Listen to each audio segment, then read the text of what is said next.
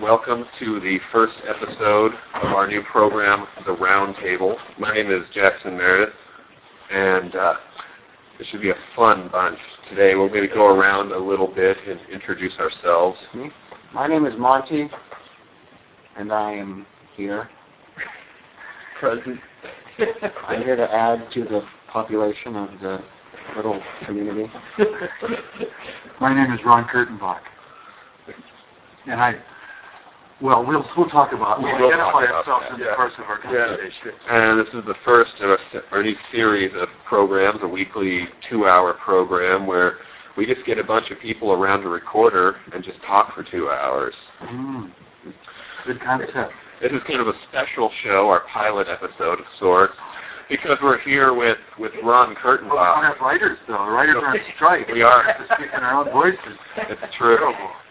But uh, you know, our special guest today is, is Ron Kurtenbach, and we're here huddling, shivering a little bit in his in his living room here with the, without any heat. What you, it's probably about thirty-two degrees around there. Well, it's warming up. It feels today. warmer outside compared to what it's been. Yeah. Does anyone like frozen orange juice? I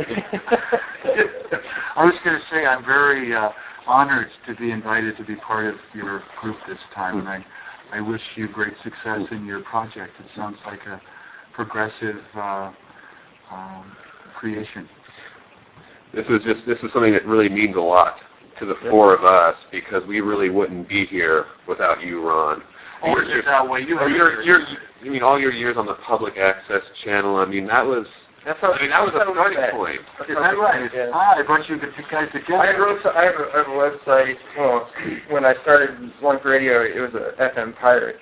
Ah. And, um, I had something on my website about about you, and I had a link to what was it? I had links to your Wikipedia article. Somebody had written a Wikipedia article. Oh. And he. I found the LUNk, the original LUNk Radio website because I had done a Google search for you. Is that right? Uh, what year was this? This is about a year and a half ago. Yeah. I see. You know, Wikipedia is banned in China. They don't it? permit it wow. because really? of the uh, the Falun Gong uh, oh, uh, interest. So they, there's certain articles that just don't want to. Do you consider that a cult? From what I know about it, it sounds like a cult yeah. kind of uh, just group. So, so it's like the news. And by the way, the, the Wikipedia article on you, Ron, actually refers to your show as Ron's World. So I don't, I don't know if this would be correct. I don't know if you have a problem with that. Yeah, the best name was Revolution Televised. That was the best one. That's from the uh, the Gil Scott Heron okay. recording. It has some other names too. Spindrift Gazes, mm-hmm. which is from uh, Hart Crane's poem. Yeah. And uh, uh, Tiger were, Burning Bright. Tiger Burning Bright from William Blake, his poem. Yeah, those were examples. I used to do a show on K Z U M called "More Than All Things Considered." Are you gonna Are you gonna do all things considered? Are you gonna have? I think we'll have something similar. But really, all things considered, or some things considered. They, they said at one point in that show that we didn't we didn't tell you how long it would get to all things considered. That's what they said on, on N P R. You left the unconsidered. The inconsiderate George Bush. But anyway, I, I hope your project is very successful. It sounds like you're you've done your test and you're underway. You'll be uh, broadcasting uh, soon. Yes. Or narrowcasting, more of a narrowcast. Yeah. Limited. Uh, We're going to be on the internet. Uh, yeah, right? That's fantastic. Podcast, yeah. That's worldwide. Podcast. So you're worldwide and you're very local and you're also worldwide. So I think that that's uh, the plan. I don't, plan. Yeah, like we're not we're not actually. I don't think we've developed any plans for what we're going to do. Yeah, I've been, I've been pondering how we're going to do that. That's the immediate goal after all of the. It, is it very expensive to run an internet radio station? Does it take? It's not. Um, Basically, you just have to buy the software, but you have to have a pretty good internet connection, which is hard to come by. I, I think even cable um, internet connections can be kind of slow. For Actually, wow. doing it doing it yourself, otherwise you pay a lot of money or have to have a lot of technical skills. So you may have to find a, a middle path. Yeah. Uh, well, I hope you can do that also. It's uh, tremendous. Our, our main means for now of, of getting our message out would just be the airwaves. And I hope to do a video of your, like this roundtable, yeah. and then put it on the Access Channel. This would be a wonderful way to uh, duplicate. Yeah, once, once we get the radio underway, I mean, we can do a lot of follow-up work and maybe Yeah. Take up some other channels. So Lincoln has more than one community radio station. We do now. Now, is K Z U M, I'm going to make a correction? They're going to have well, to. Well, you can might do them. I would actually suggest if they don't do it, I suggest picketing the station. This is the way to publicize your own station, yeah. too. But uh, I would, uh, I, I don't want to sound too bitter, but I am bitter. Well, you have a lot of right to be. I we should get into that a little I, bit. You can go ahead. I was kind of, I was kind of nervous about coming here and talking to like the founder of K Z U M because I'm, I, I know I'm, I'm, I'm not actually all, I'm not. I mean, Andrew and Jackson could probably attest that I'm not exactly a very big fan of K Z U M in its current state. So actually, the K Z U M began the way you're beginning. Yeah. Very informal, very open, experimental. And it's become more and more contrived and narrowed yeah. and compromised. So we just need to make sure we don't get subverted, like like as you said, like they did. I think it was subversion. Yeah. I think that's a fair do you, adulteration. Do you want to talk a little more about the early days of K Z U M? We had a pretty cool studio. It was really much like this. Yeah, we we. Uh, I think we were actually we were in the basement of the old Open Harvest at uh, Randolph and Jay. Really? The building's torn down now, I think, and we, that's where we were. And we started. We like people would come in and do uh, programs dedicated to Jimi Hendrix. Lots of open, freeform talk, uh, experimental kinds of music. A lot of music that was neglected on the other radio stations. It was a coalition, kind of a left coalition. Yeah. And then over time, some people w- were kind of empire builders, and they wanted to make it more professional. They wanted to make it less uh, abrasive. Uh, for example, at one point at K Z U M, when we had underwriting announcements, we said, the preceding underwriting announcement does not imply an endorsement of the underwriter. Like it, we, we needed the support, but we didn't want to be co-opted. Then they got rid of that because they thought they man- the new management. That was, basi- I mean, that was basically my when you when you guys were talking about like getting names stuff, like. I mean that, that's, that, that's really the only thing I could think of to do would be like if we're gonna if we're gonna do that like we're gonna at least make it explicit that you know we, we're doing it because we need to. So, so K Z U M was started by more of like leftist. Kind of, it had a leftist yeah. beginning. I can say I founded it because I remember going to organizing meetings, yeah. and I was the only person there. Oh, really? No one came. I would wait for half an hour. No one came, then I'd yeah. try again. So that, but that's the way. That's the way it began. A kind of a, a loose coalition. Actually, people coming out of the anti-war in Vietnam movement, mm-hmm. the uh, Open Harvest, which has also become kind of corporatized too, yeah. I think, too narrow. It used to be Open Office published a left-wing newsletter and had a bulletin board, and then it started to worry about losing conservative customers, and so yeah. they started to closet that. So this is a, a fairly common pattern of the, the assimilation of, of leftist uh, institutions into the larger capitalist structure, and I think that's, to a large extent, it's happened with K Z U M. It's become kind of N P R-ish. Uh, but and it doesn't have the free-spiritedness that it began with. Because some people got involved who wanted to use the station for commercial purposes. They wanted, like, Scott Colburn. Scott Colburn. he was, he was one of the... Scott Colburn. And he, he, he was, he was um, later on, he was broadcasting this insufferable New Age music. And the, the Way Home record and bookstore, which is unhappily... It's, uh, it's not fun. This could be a sign that Nebraska is moving forward. When that story fails, Nebraska rises. I think there's a connection. Pseudoscience and yeah, and all crystals and yes. but but so he he uh, would play this music on his uh, program, and then he handed out a, a list of the uh, of the uh, music with the name of the store, saying, "Listen to this. Listen to my program. It's also on uh, an Omaha station. Write down the album, and then come to my store and buy it." He actually had that, and I came across one of these, and I went on the radio and started uh, criticizing him, exploiting the station, and his response was, "Stop Kurtenbach from talking about me, because this is a personal attack. We can't have this kind of discussion." And then it went on from there to, um, I was actually, I was suspended for one month really? for saying that. Wow. And I figured at K Z U M. They started to censor very early that's on. The way, yeah. That's the way, but before that, yeah. there had been an election that was uh, canceled. Programming board election was canceled uh, because they didn't want me to be elected, and so they had a new election. This sounds very familiar. And and I was protesting this at a programming board meeting, and one of the board members was there, and he told me to shut up. And there was a, and I said I have the right to speak. He came rushing across the room, punched me in the face several times. He eventually went to jail for this for I think a, a few weeks. And but the station, the management, the board of directors did not lift a finger to deal with this. So I probably should have resigned then, but I wanted, I thought I should continue the struggle, so I resigned. Did it come to your aid at all during? Uh, and actually, two two people did pull him yeah. back, but the board of directors didn't do anything against this board member in terms of his involvement yeah. with the station. Yeah. And they said, well, in the future we'll have a way of handling this, but yeah. we don't really know what to do when someone's assaulted. Yeah. It was just like they're washing their hands of it. Yeah. And they just want to go ahead and be like, K Z U M, the home of people who punch people in the face. If you're going to allow it, just, you know, just... It sets a pretty bad tone in a free speech project when someone gets away with punching someone. So what was that? Why, why did this guy have a violent outburst?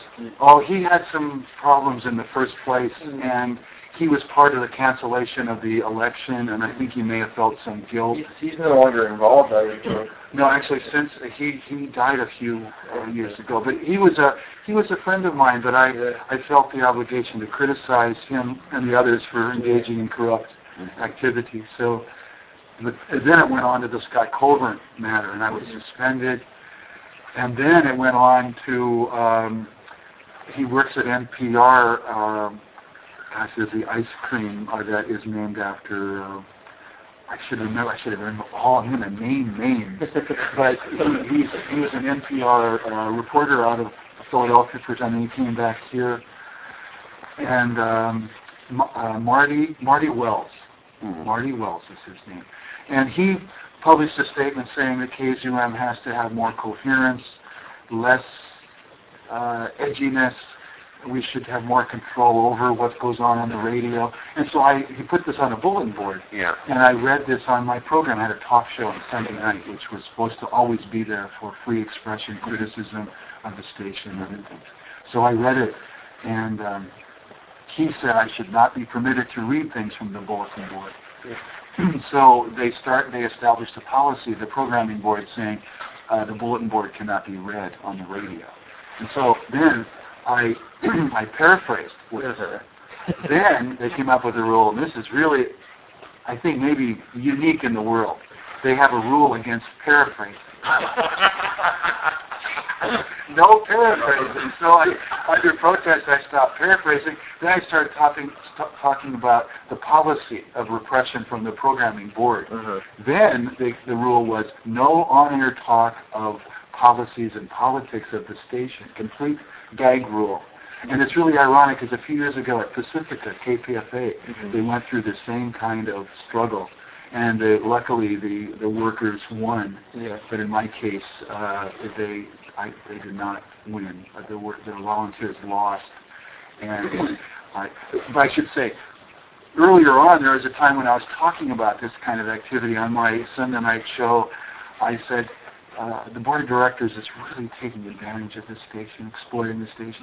The board of directors is fucking over. K- I mean, I said, I said it this way. Before I say this, I should uh, say, due to mature content, listener discretion is advised. That's the rule we had. Yeah. I said, the station is being fucked over by the board of directors. So maybe you should play this late at night to avoid the F C C. But I, I don't know what the rule is now. I think we should. We should I mean, because it's, because it's put, well, it's put into a certain kind of context. But I think even then, there is this.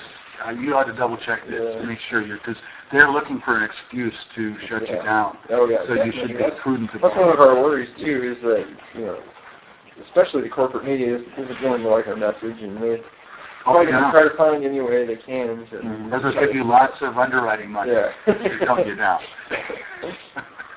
So, so that but I, that went to the programming to the um, board of directors to see if I should be expelled for saying yeah. they were fucking over the station, and they uh, they they set up a board. This is after the assault. They set up a board to deal with such controversies, and this board they chose said that I acted within the rules, mm-hmm. so I prevailed. Mm-hmm. So then they got rid of that provision and said the board of directors decides everything, including programming, and they became like the all-powerful. So it became very hierarchical. Very hierarchical. The people's Commissar yeah. of uh, broadcasting quality. Yeah, I'm not, I'm not against your group having a hierarchy, yeah. but make sure that it's a coherent, progressive group yeah. that isn't subverted by the kind of people who I think have any kind of hierarchy is basically just us. Mostly yeah. just because we're we're we're together the most. My you're listening to Totalitarian Radio. my, my vision, we, my vision also with uh, our other groups was uh, to organize in as much as possible in all hierarchical fa- uh, fashion, so we can small like, democracy. Like, a, like an affinity group, an Athenian democracy where everyone's equal, we all get the same. Amount of, of but as power. you expand, mm-hmm. excuse me, as you expand, how do you make sure that the integrity that you yeah. have now will be protected, and you That's don't have people a very good question. That, what, the, only answer I have for, you know, the only vague answer I have for that is to be extremely careful how we expand. Well, no, uh, what I had in mind is, okay, That's good this, this, this, this station is a leftist radio station because that voice isn't heard elsewhere yeah. in, in Lincoln or in other places. I mean, so as long as we have that in our mission statement, that unity of mission. Pur- this is the purpose of the station, then we can, you know, with that purpose, we can bar certain individuals from, or programming from the station because this is the, the mission of the station. But what if you get a Stalinist, le- a Stalinist leftist, yeah, who, that's an authoritarian? This happened with the Lincoln Gazette. Mm-hmm. It used to be very accessible and very open as a newspaper. And we actually know a couple of yeah, those. Yeah, we do. So. They're in North End now. I don't like that. We, we, we know a couple of Stalinists, actually. Oh, you do? Yeah. Yeah, well, this is a very, uh, th- this group that got involved and really say they were trying to take over the the newspaper, but they were. They they thought, I, I had more of a nonviolent approach, and they thought I was squeamish about violence, mm-hmm. and I also wanted to have an open letters policy so we'd have dissent, and they started shutting the paper down and making it more and more sectarian, mm-hmm. and uh, then we had a schism. Of course, with your situation, you could have a schism and someone could start another station mm-hmm. really easily. Mm-hmm. K C U N was different because there was just this one frequency, yeah. so we're sort of thrown in together. And it became a uh, kind of a disaster. And it's, it's a bigger deal, I think, also when you're doing a radio station of that scale, or you have to pay for licensing and all, all of that, those hurdles too. And it's just, it's, it's, I mean, what we're doing, obviously, it has much less power in any conventional sense, but it's also very liberating that we mm. to do it legally, unlicensed, to be doing this legally and doing it in such a way where there.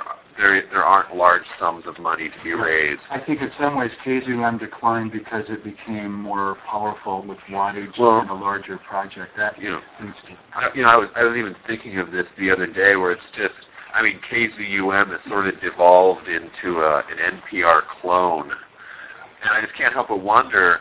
I mean, just materially, how does that not happen when K Z U M invariably has to end up behaving like N P R, has to be soliciting money from people, and there's a certain type of person that's going to contribute money yeah, to radio stations. Yeah, paid staff, then there's pressure to compromise, and we didn't start with a paid staff, it was all voluntary, so the budget was very low, and then there was this sort of self-interested group within the station who was prepared to make compromises. I, if they were leftist and committed to the project, that's one thing, but they, I think they compromised the vision of the, of the station. It's just, it just sort of seems to me that no matter where you're coming from, if your conditions require you to walk like a duck, require you to talk or rather quack like a duck, before long you're going to turn into a duck. Yeah, well, I think that's the way the capitalist system works. It co-opts all kinds of projects. Yeah, also, the, uh, it, it, and that's also kind of how it, how it happens with this whole... Uh, the lesser of the evils thing, mm-hmm. uh, with, with like, this is all we have. Yes. So maybe if we go mm-hmm. this way, then maybe we can make some progress. But it's the, the, the, the moment the moment somebody gets that, then suddenly then suddenly it's like they're, they're, that's it. I mean, that's that's sort of the thing that I've sort of noticed. You know, the ruling class tends to tolerate, you know, all sorts of rebelliousness as long as it's within the established rules of the system. That's as long as co-opted. If you play by their rules, eventually you're going to lose the game, or you're going to turn yeah. into one of them, and Marcuse, that's the whole point. Marcuse said it's uh, repressive tolerance. It gives the illusion of free speech, but it's really a way to vent schemes, just vent frustration, mm-hmm. rather than uh, cause change. So how are you going to avoid just being a venting off of people's spleens? Hopefully you can inspire other people to become active and help us and I mean, we, change things. We certainly, like mm-hmm. this radio station, I mean, for now, I mean, it's I mean, it's just mainly for us. I mean, it's a radio broadcast that'll play punk rock. You can't hear punk rock anywhere else in Lincoln, not reliably at least. You know, be able to have a jukebox that we would actually enjoy and people like us would enjoy. Put on our own talk programs that speak our minds and just invite others of like mind to do the same. But I mean, in, in the long run, I mean, I think we have designs on making this a, a sort of a, a hub of communication and of mm. networking for activism in the community. Mm. Great. It's really, it's a very, it's a very community. It's very dead. It's just almost non-existent. There's actually a fair number of activists in this town, and there are a number of networks. But they are all decidedly, they're left liberal networks, and they're all, I mean, they're connected through these N G Os, which are basically tentacles of the Democratic Party. Yeah, this is a problem. What were you going to say? Oh, I think we're, sorry. There's something, there's something you're doing responsible for, but I can't even remember. I think we're going to draw more and more people out of the woodwork. I mean, when you talk about the liberal N G Os, people are kind of defeated and they have nothing really substantial to join.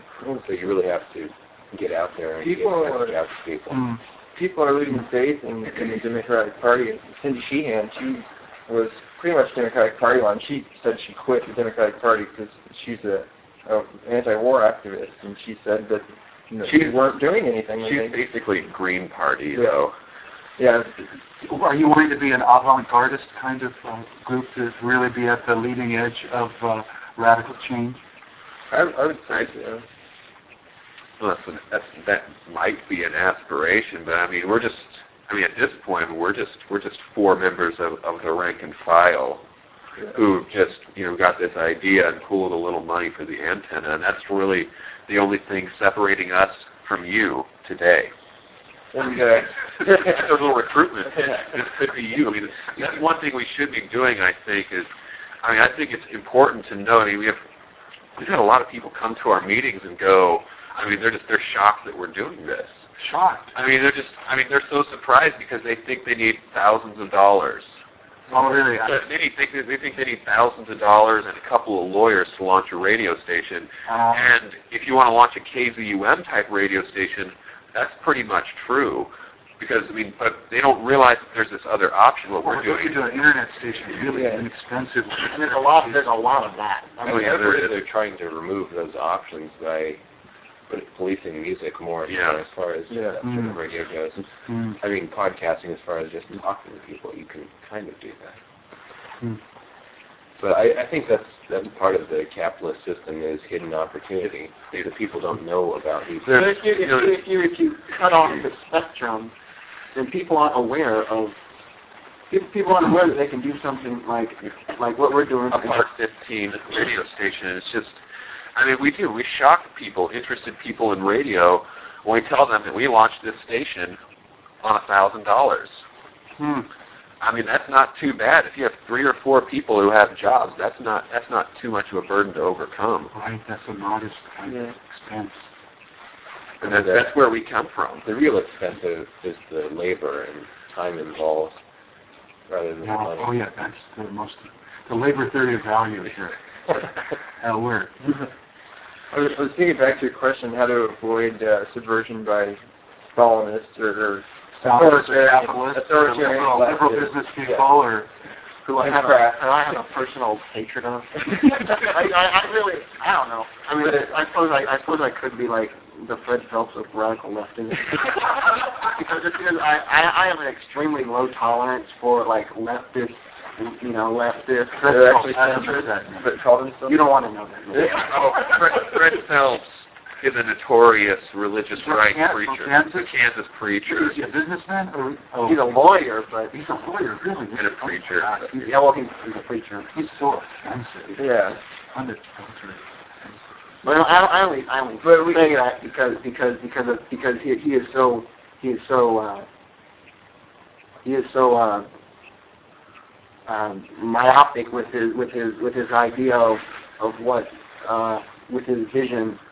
Yeah, they attack gays at their funeral. Yes. Oh, jeez. In the name of Jesus, it's just ugly, repugnant. Yeah.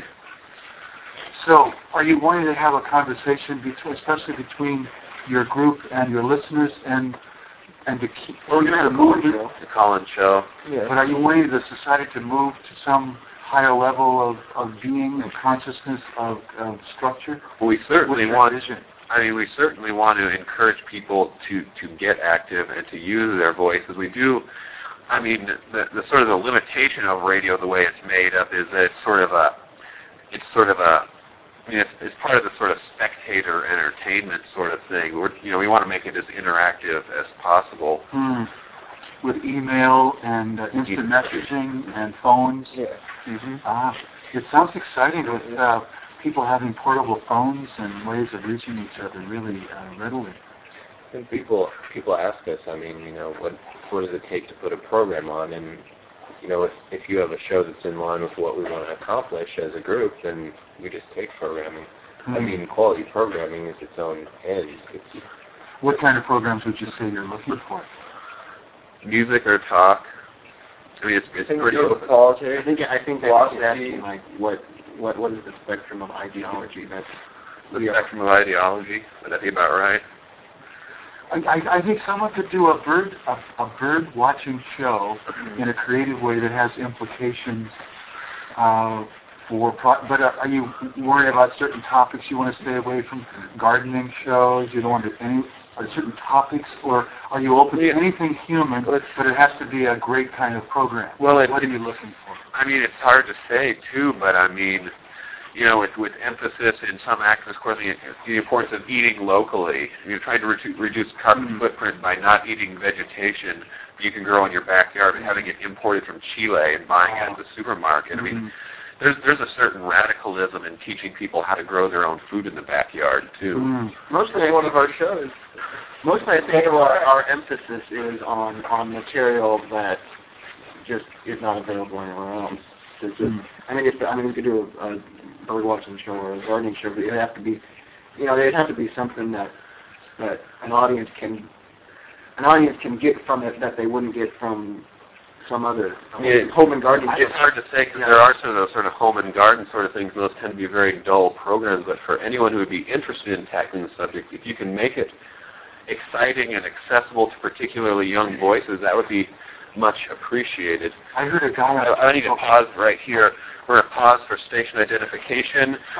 You're listening to LUNk Radio, fifteen eighty A M, Lincoln's Underground Network, w w w dot lunk radio dot org. You were saying, Ron? Oh, so do you actually actually do I Ds? Yeah. Top and bottom every hour. He, rehearsed, he actually rehearsed that uh, exact same thing yesterday. You have a particularly commercial-sounding voice. I do. I was saying. Well, people have been telling me to bank on it since middle school. It's a nice hobby. You you rehearsed that right down to the to the part where you go and you were saying Ron.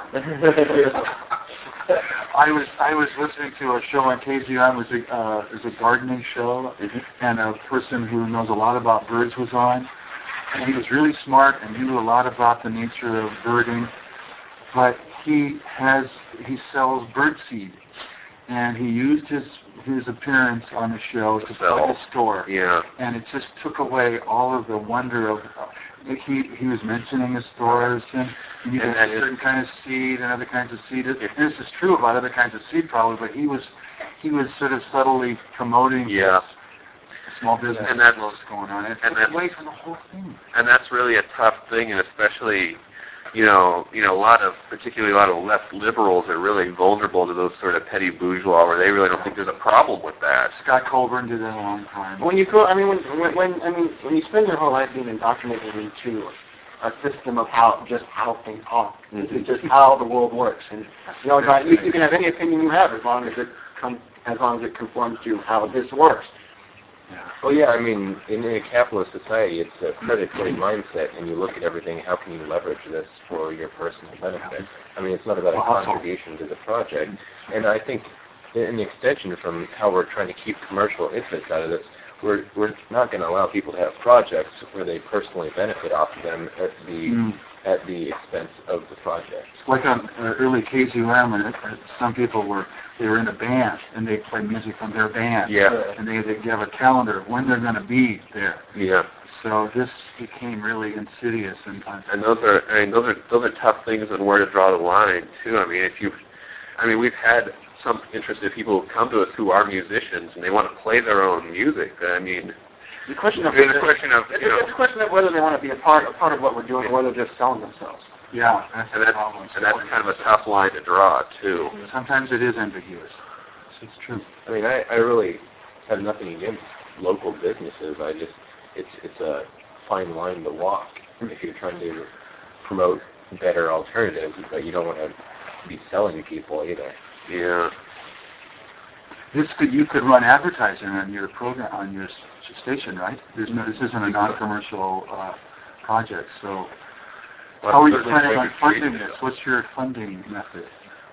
We have uh, we have money. We have we, we have money, and then we spend it. But would you like to have subscribers? Um, subscribe. We we I don't think we want to deal with anything like that. I mean, for you guys. Thinking about anything, I want to avoid I mean, any. I mean, it's, I mean it's in, on the first level, it's just kind of cheesy and distasteful to have that sort of N P R, K Z U M, holding your listenership hostage twice mm. twice a yeah, year. Uh, do you have coffee mugs? Yeah. Ready? If Brian could get that done. If people want to donate, we would accept the donations, but yeah. we're not going to we're not do gonna, pledge drives. We're not going to do pledge drives. We're not going to hijack programming for. We turn down money from a, a corporation, a big corporation. Um, we I would, I would I mean, we accept it, but we use it to. To attack that corporation. Well, I mean, I, I was just going to say, like, I mean, like they should be completely free to give us money, but we're not giving them anything back. Yeah. We're, I mean, we're, we're, we're still, we're still going to go on the air and say we just got this money from this horribly corrupt. You guys exploit workers, and, and they gave us this time. Yeah, yeah, to the union, or yeah, yeah exactly. It's really funny. Stop exploiting your workers. It's funny as the uh, the anarchist pop band Chumbawamba. And they had a huge, huge hit here in the United States a few years ago. Open. Chup, yeah, Tub Thumping, Tub Thumping. And uh, one of the car companies, one of the American auto corporations, paid them to use the song in a commercial. And they happily took the money and then committed it to a nonprofit group committed to banning automobiles. I think it was Corpwatch, C O R P Watch dot org. I think Diggable Planets did that, too. Mm-hmm. I mean, it, it, it, it, comes, it also comes down to, I mean, there's, there's certain things that you just have to do in order to just exist in the world. Yeah. That you got, that you have to, you have to do things. But would you like to become a paid, paid workers, or are you going to keep your expenses very low? As a matter of keep the expenses low. I mean, continue to do this just as a volunteer service. This station is for the working class, and and we we we have a tough time trying to get money from people that are already being exploited yeah. and don't have a lot of money I mean, to spend. You know, that that's the other thing about, you know, you know why we don't want to do these sort of K Z U M, N P R type fundraiser drives is that, I mean, once you get dependent on those, you start becoming dependent upon the same sort of listeners that keep those stations. What about a concert? Right. Having a music concert. No, that's that's definitely an option. When I had the pirate station, I I did that to raise funds for veteran entertainment. Mm. And it didn't raise a lot of money. And you brought up merchandise. I mean, we could definitely sell things yeah. to mm. you know benefit the station. I mean, we may eventually get into bumper stickers, T-shirts, those sort of things where we, get, we basically just show that our station mm. exists and do yeah. that. Mm. Mm. What is your vision? How would you describe yourselves politically? Maybe we could go around the, the circle and you could say well, where you're coming from politically. Yeah, that's very interesting. Well, I suppose I suppose the roughest thing you could come up with for me is a, a libertarian, a small L libertarian communist, small C, small L, small C. Mm. It's kind of thing you, you have to use, you know, compound words and stuff to this extent, but it's just you say you say communist and people think, oh, like the Soviet Union, comrade. And no, no, that's not what I mean. Hmm. So you have anarchist tendencies as a communist? Definitely. So you're yes. basically a communist but with anarchist tendencies? I don't think there's any fundamental contradiction between anarchism other and than, communism. Other than emphasis on... I mean, an- anarchism is a pursuit of of ending hierarchy, abolishing the state. Well, I mean, communism is a matter of, you know, ending wage slavery, abolishing... Yeah. Capital. Both of the ends are an attempt at a classless society. I mean, I've angered many people saying that essentially Marx was an anarchist when he's trying to achieve the same thing through different means. But does there have to be a collective period to, to struggle for this anarchism? Is, is those, collectivity necessary? Those those are certain. Well, those are questions to pursue. I mean, at at the most basic, I mean, communism is about classlessness. Well, you can't really have classlessness under a yeah. state. Yeah. And anarchism is about statelessness, and you're never going to be without a state as long as you have classes. You, you were talking, uh, you were, you were talking earlier about uh, subversion by Stalinists, and that's that's basically what happened to, I'd say, the communist movements of the twentieth century, is that they were mm-hmm. subverted by authoritarians. I mean, this, they started out as movements for a classless society, to uh, equal the, the playing field, and everybody would, would be equal in society, and then it, it was taken over, and, and there's that there's that combination to being sabotaged by the United States. Yeah, like the external pressure as well. That's true. Well, I, I think any any pursuit of self-governance is perceived as a power vacuum by anyone that wants to, you know, pers- pursue that sort of opportunist uh, capability. How would you describe your politics? Your, your politics? Uh, my my politics are, are similar along along the lines of what Jackson said. I mean, I'd, I'd say that I'm a, a Marxist, and I don't think that that's really that different than than the anarchist position. I mean, people just disagree on, on the means, and the variance between uh, one anarchist to another, the one Marxist to another, you can be much more different and still be in in the, within the same title. Yeah. So, but is this a time for organization before the achievement of a classless society? Is anarchists, like for example, in the, the Spanish Civil War, mm-hmm. some of the anarchists would get in a tank and they just drive out into, and they would be they would be destroyed because they weren't organized with yeah. others. Yeah. Is this is there a need for a certain uh, collectivity well, that, or a classless society can be, ever be achieved? Definitely, with military movement, I think even anarchists accept that in. in warfare or battles, there, there needs to be a hierarchy. Mm-hmm. And there needs to, to be a, a military structure. I, th- I, th- I think I think the requirement there then it needs to be understood exactly why there is a hierarchy. Yeah. You know, they're basically forced into it. I mean, in order to I mean, actually do anything. When it sort of comes down to, for me, as far as you know, anarchism being about eliminating authority, I tend to use Chomsky's definition. When he talks about, well, he d- he doesn't oppose. authority. He doesn't oppose hierarchy. He he opposes unjustifiable authority, unjustifiable mm-hmm. hierarchy. And as far as he's concerned, there is an opportunity, even a legitimate opportunity, to be a to be an authority on something, but the burden of proof is on the would-be authority to prove why. And I think mm. I think it would go back to democracy. In order to have a democratic system, there has to be education. Everyone has to understand the justification of this authority. I mean, it's on them to do yeah. that, but people have to understand it. I mean, to be a participant and to submit to an authority, yeah. you have to understand why. Why are, why are we doing this? Why is this person in charge of this particular matter or, or dealing with this? Le- there can be leaders, but not rulers, not people that exercise more power, but people that are just kind of take the lead. I have experience in this area, and and, and uh, I have more knowledge. So yeah, they, they call that, in that way. Sapiential authority, yeah. the authority of knowledge. As opposed to the authority of just being in a position like Nixon. I'm the president, yeah. we're saying I'm the decider. He doesn't have the right to decide because he's unreasonable. I'd say that's kind of the definition of a ruler, just kind of someone who annexes the authority and just takes the, yeah. the power. The I, the I really feel that we elect yeah. uh, quasi-dictators in, in the United States. Is, what it feels like to me.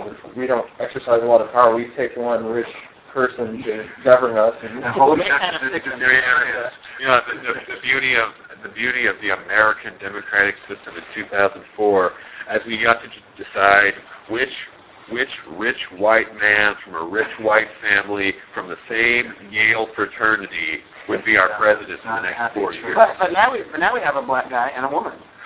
That see everything fine. I get it. Away from tokenism. What is your political point of view? Oh boy, I I I guess the, the biggest difference between Jack, both Jackson and Andrew is the level of optimism. I guess and I'm, I'm probably the most cynical and I guess nihilistic. It doesn't mean, I, I mean I I, I I I I agree with everything both of the, both of um, you guys have said. Is it, it's uh uh.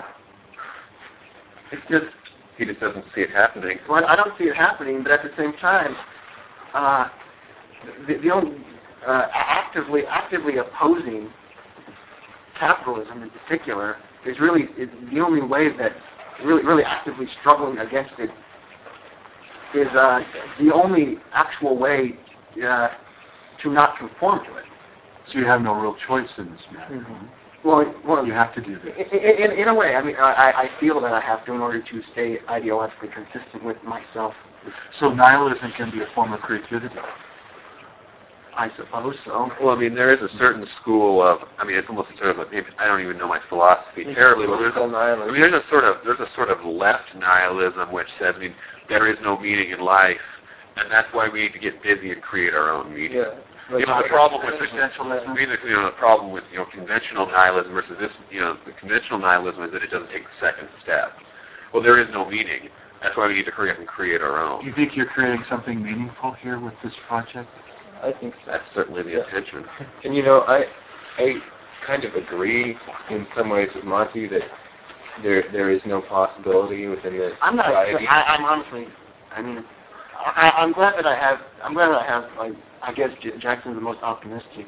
I mean, I'm, I'm glad I ha- I'm glad I have him around just because he keeps me from killing myself. But you better keep him as a friend. Yeah, I, I, I need I, I need that hope. I guess just just to, just in order to keep myself going because because you know if I I mean if, if I either I mean if I either commit suicide or go or if I go if I just get so fed up with the world and how it's working I go. I go and like go and live off on my own in some isolated island somewhere. I mean, even I mean, even that is conforming because the system the system wants someone like me to just go away. If you, if you won't conform to the system, leave, please leave. Yes. If you don't love this country, move to Canada, and that, that, move to China, that move by, to Russia. That, by extension, is conforming. Yes. That, that's one of the rules on it. You know, because you feel an obligation to resist. I feel an obligation. I feel an obligation to. Uh, my conception of human decency as I know it to say and do mm-hmm. things. It's kind of funny, I mean, it's the way, uh, I mean, Che Guevara was once quoted as noting that he was that he was envious of, of American leftists because we are living in the belly of the beast. Right. Now, William Bloom, the author William Bloom, was very, very good. He takes that a step further and goes and says that it is our duty to give this to give this bastard an ulcer. That's really good. if, I, if I may inject some cynicism in that, if you stay if you stay in the belly of the beast too long, you get dissolved by the acid. You'll get acid. You risk, we risk getting digested. That's true. Well, I think George Bush is a dry drunk. That he's really uh, a very unhappy man. Mm-hmm. He's so resentful, and uh, in some ways, even though he's not drinking a lot, yeah. for drinking, he's still self-destructive and destructive to others. Well, I, I see every, you know, when you, I go to downtown Lincoln, I see what happens to people who don't play the game, that drop out of selling their labor. You end up right. on the street, and then the only, the only place you have to go is to charity. Mm-hmm. And then they try to indoctrinate you with... And even through a lot of that, far from that before. Yeah. yeah. That's right. Mm-hmm. But I, to get back to my point, I was saying that there, there isn't a lot of hope at this point in this society, and... like Jackson was saying, you don't have anything unless you make something. I mean, you, and to go back to your point about, about I guess sort of rising class awareness, you have to, you have to build something out of a community, and no, you can't just all huddle into a tank and we're not going to attack the the system. It doesn't work. I mean, well, what happens then? is that you get you get called a crazy nut, and oh my God, we need to we, we need to be more strict with, with these people, the, the terrorists and their things. Oh my God. Yeah, right. Now, you're an ideological terrorist. Sorry. But that's that's the great thing about the term terrorist. You can just sort of apply it wherever you you feel it fits. That's why we have a war on terror today. Yeah. Which will go on like forever. Yes. Perpetual war. It'll go. It'll, it'll, it'll go on. It will go on. And I mean, everybody thinks all we need to do is get a Democrat. Oh my God, we'll just be. Oh, oh yeah, get rid of Bush. You gotta get rid of Bush and get a good old Democrat, man. Then everything will be fine. Or Ron Paul. Everything. Ron Paul is extremely, he's extremely popular, and that pisses me off. Oh man, that's frightening. He, I mean, he's like, he's like, he, he is capitalism in its pure, concentrated yeah. form. He's a con man. He wants to get rid of all social welfare programs, and just yeah. thinks that, you know, capitalism, you know, this invisible hand will just take care of everything. Yeah. It's almost like a theological type belief. An yeah, absolute like, disaster. Yeah. Well, Ron, Ron Paul does have severe theological inclination. Oh yeah, he wants to get rid of abortion because he believes in the concept of a soul, and he, he believes in. Um, if you read that article, he thinks that he's churches have more power than the state. He's a racist too. I mean, have you? Ever, did you ever read the? The article he wrote about, um, he said in Washington, D C In Washington, D C, you know, Washington, D C is mostly black, and the problem with that is that only about five percent of blacks are... Are kind of intelligent political... Are, are, yeah. are politically intelligent, yeah, politically yeah, responsible. And he said about ninety-five percent of them are criminal. Wow. And the thing is, though, is that he is extremely popular among... Oh, yeah. among, among hmm. left-wing people. Well, yeah, the thing is, is yeah. left-wing. Oh yeah. yeah. Well, the thing is, people that would normally call themselves socially liberal. Well, the thing is that he's got a, a position against the war that's almost as aggressive as Kucinich is, yeah. and that's what really—that's what a lot of progressives it's, are really kind of doing. It's he, a Trojan horse. He uses, he uses, uh, you know, the hip drug marijuana. He's oh, I'm yeah. for legalizing yeah, marijuana. He gets a lot of support. But for, because he, he wants to legalize marijuana. And that's another big one. I think he just gets on these bandwagons because he, he wanted to drum up support for his campaign. Well, he he really he really taps into this this this, uh, this culturally widespread attitude of, you know, screw everything. Um, I I am just way too cool to to ever be a part of anything ever. I am me and I'm above all. Yeah. And that, that, that seems to be the social Darwinist type. Yeah, yeah, so, yeah, yeah. It's like we basically should all be free to fuck each other over. Yeah, that's, that's about as far as he's true about libertarianism is that he's a social Darwinist. Yeah, and that's that's also very very compatible with the religious aspects. Of why why should I have to, to pay money to help uh, other human beings? It's yeah. Like, uh, yeah, exactly. exactly. So, it's my money. I earned yeah. it. You know, persons who went to public school and yeah. on public roads and oh yeah, you know, it's really, it's really, it's really like you, you just it's funny that I'm saying this because of you know, how I am, but you know this, this idea this idea that you should be free to de- just divorce yourself from, from any kind of uh, uh, solidarity with any human anywhere except except you and the immediate people that you care about is uh, doesn't lead to good things. No, it's a form of selfishness, extreme yeah. selfishness. I think that's right. I mean, I think it's the antithesis of our consciousness as a species. I mean, we're a social species. We're supposed to take care of other people. That's how we survive in this world. Well, it's just the system, the the, the general uh, system of, of the way uh, the way it's constructed. It, it pits people of the same class against each other by design. We're supposed to we're supposed to hate on all my neighbor Joe. Oh, he's such an asshole. And you know, it, yeah. it's very much designed to uh, to uh, pit us against each other. So yeah, we're yeah. competing for too few jobs. It turns yes. us into uh, yes. less than we are. Yeah, you're hearing stories about, you know, maybe you know maybe your neighbor down the street licenses his car in a rural county to evade the Lancaster County wheel tax, which is a very regressive tax. Mm-hmm. I know you talked about it, that for a long, long time. Mm-hmm. And then the people up the street said, well, I had to pay that damn wheel tax, and then they basically rat the guy out. You know, Rather than protest the wheel tax. Rather than protest the wheel tax, you know, rat, rat on the guy who was smart enough to spend it. Yeah, yeah that's uh, right. Yeah, that's a, very, that's a very good example of, of, of how a lot of people are. Mm-hmm. You're just like you, you, you, like I hate you because you know because of this perceived idea that you know we have. I mean, we have this sort of resentment, this sort of anger toward how how we get screwed in this society. And the thing is, you can't tell your boss how you really feel about her. You know, you can't tell your landlord how big a dick he is. You can't do that. You know, you really can't. And so what happens is, I mean, people sort of bottle it up, and you know, some of them, you know, probably with abuse. You know, you know, you can't, you can't, you can't, you can't, you can't, you can't slap your boss. You can go home and slap your wife around, and that's what they do. Yeah. Well, people are often abused psychologically at their workplace. Mm-hmm. I mean, just demeaning, uh, being ordered around and, and and underpaid and underappreciated. I mean, it'll it'll wear on you. Well, in the workplace, people are put put in a situation where basically it, it's extremely like you you need to screw everyone else over so you can get a promotion. Yeah. So you better you better be on your you better be on a, you better be on the ball and be planning how you're gonna. Planning, uh, planning your plan of action, and you know how you're gonna get ahead. You know. Well, I mean, it, what amazes me is just like the lack of solidarity when someone's upset that they're being just screwed by the system, and yet they they turn around and play by the rules. I mean, I it baffles me. Attack other workers. Exactly. I think a lot of people aren't aware of how much the society affects their consciousness. They think that. They decide these things themselves, yep. And they don't understand the source of this. What are your political? Well, we haven't done. We haven't oh, done Ian yet. Yeah. Well, we'll save. We'll save Ron. Are we calling him Ian? No, that's not Ian. That's his pseudonym. Oh, I think I actually used your real name. Oh, it doesn't. I use my real name too. But I, I, I wasn't even aware that we oh, were trying to be anonymous. Uh, usually, folks in the room. Ian is terrified of losing his job, and apparently that's an actual real threat.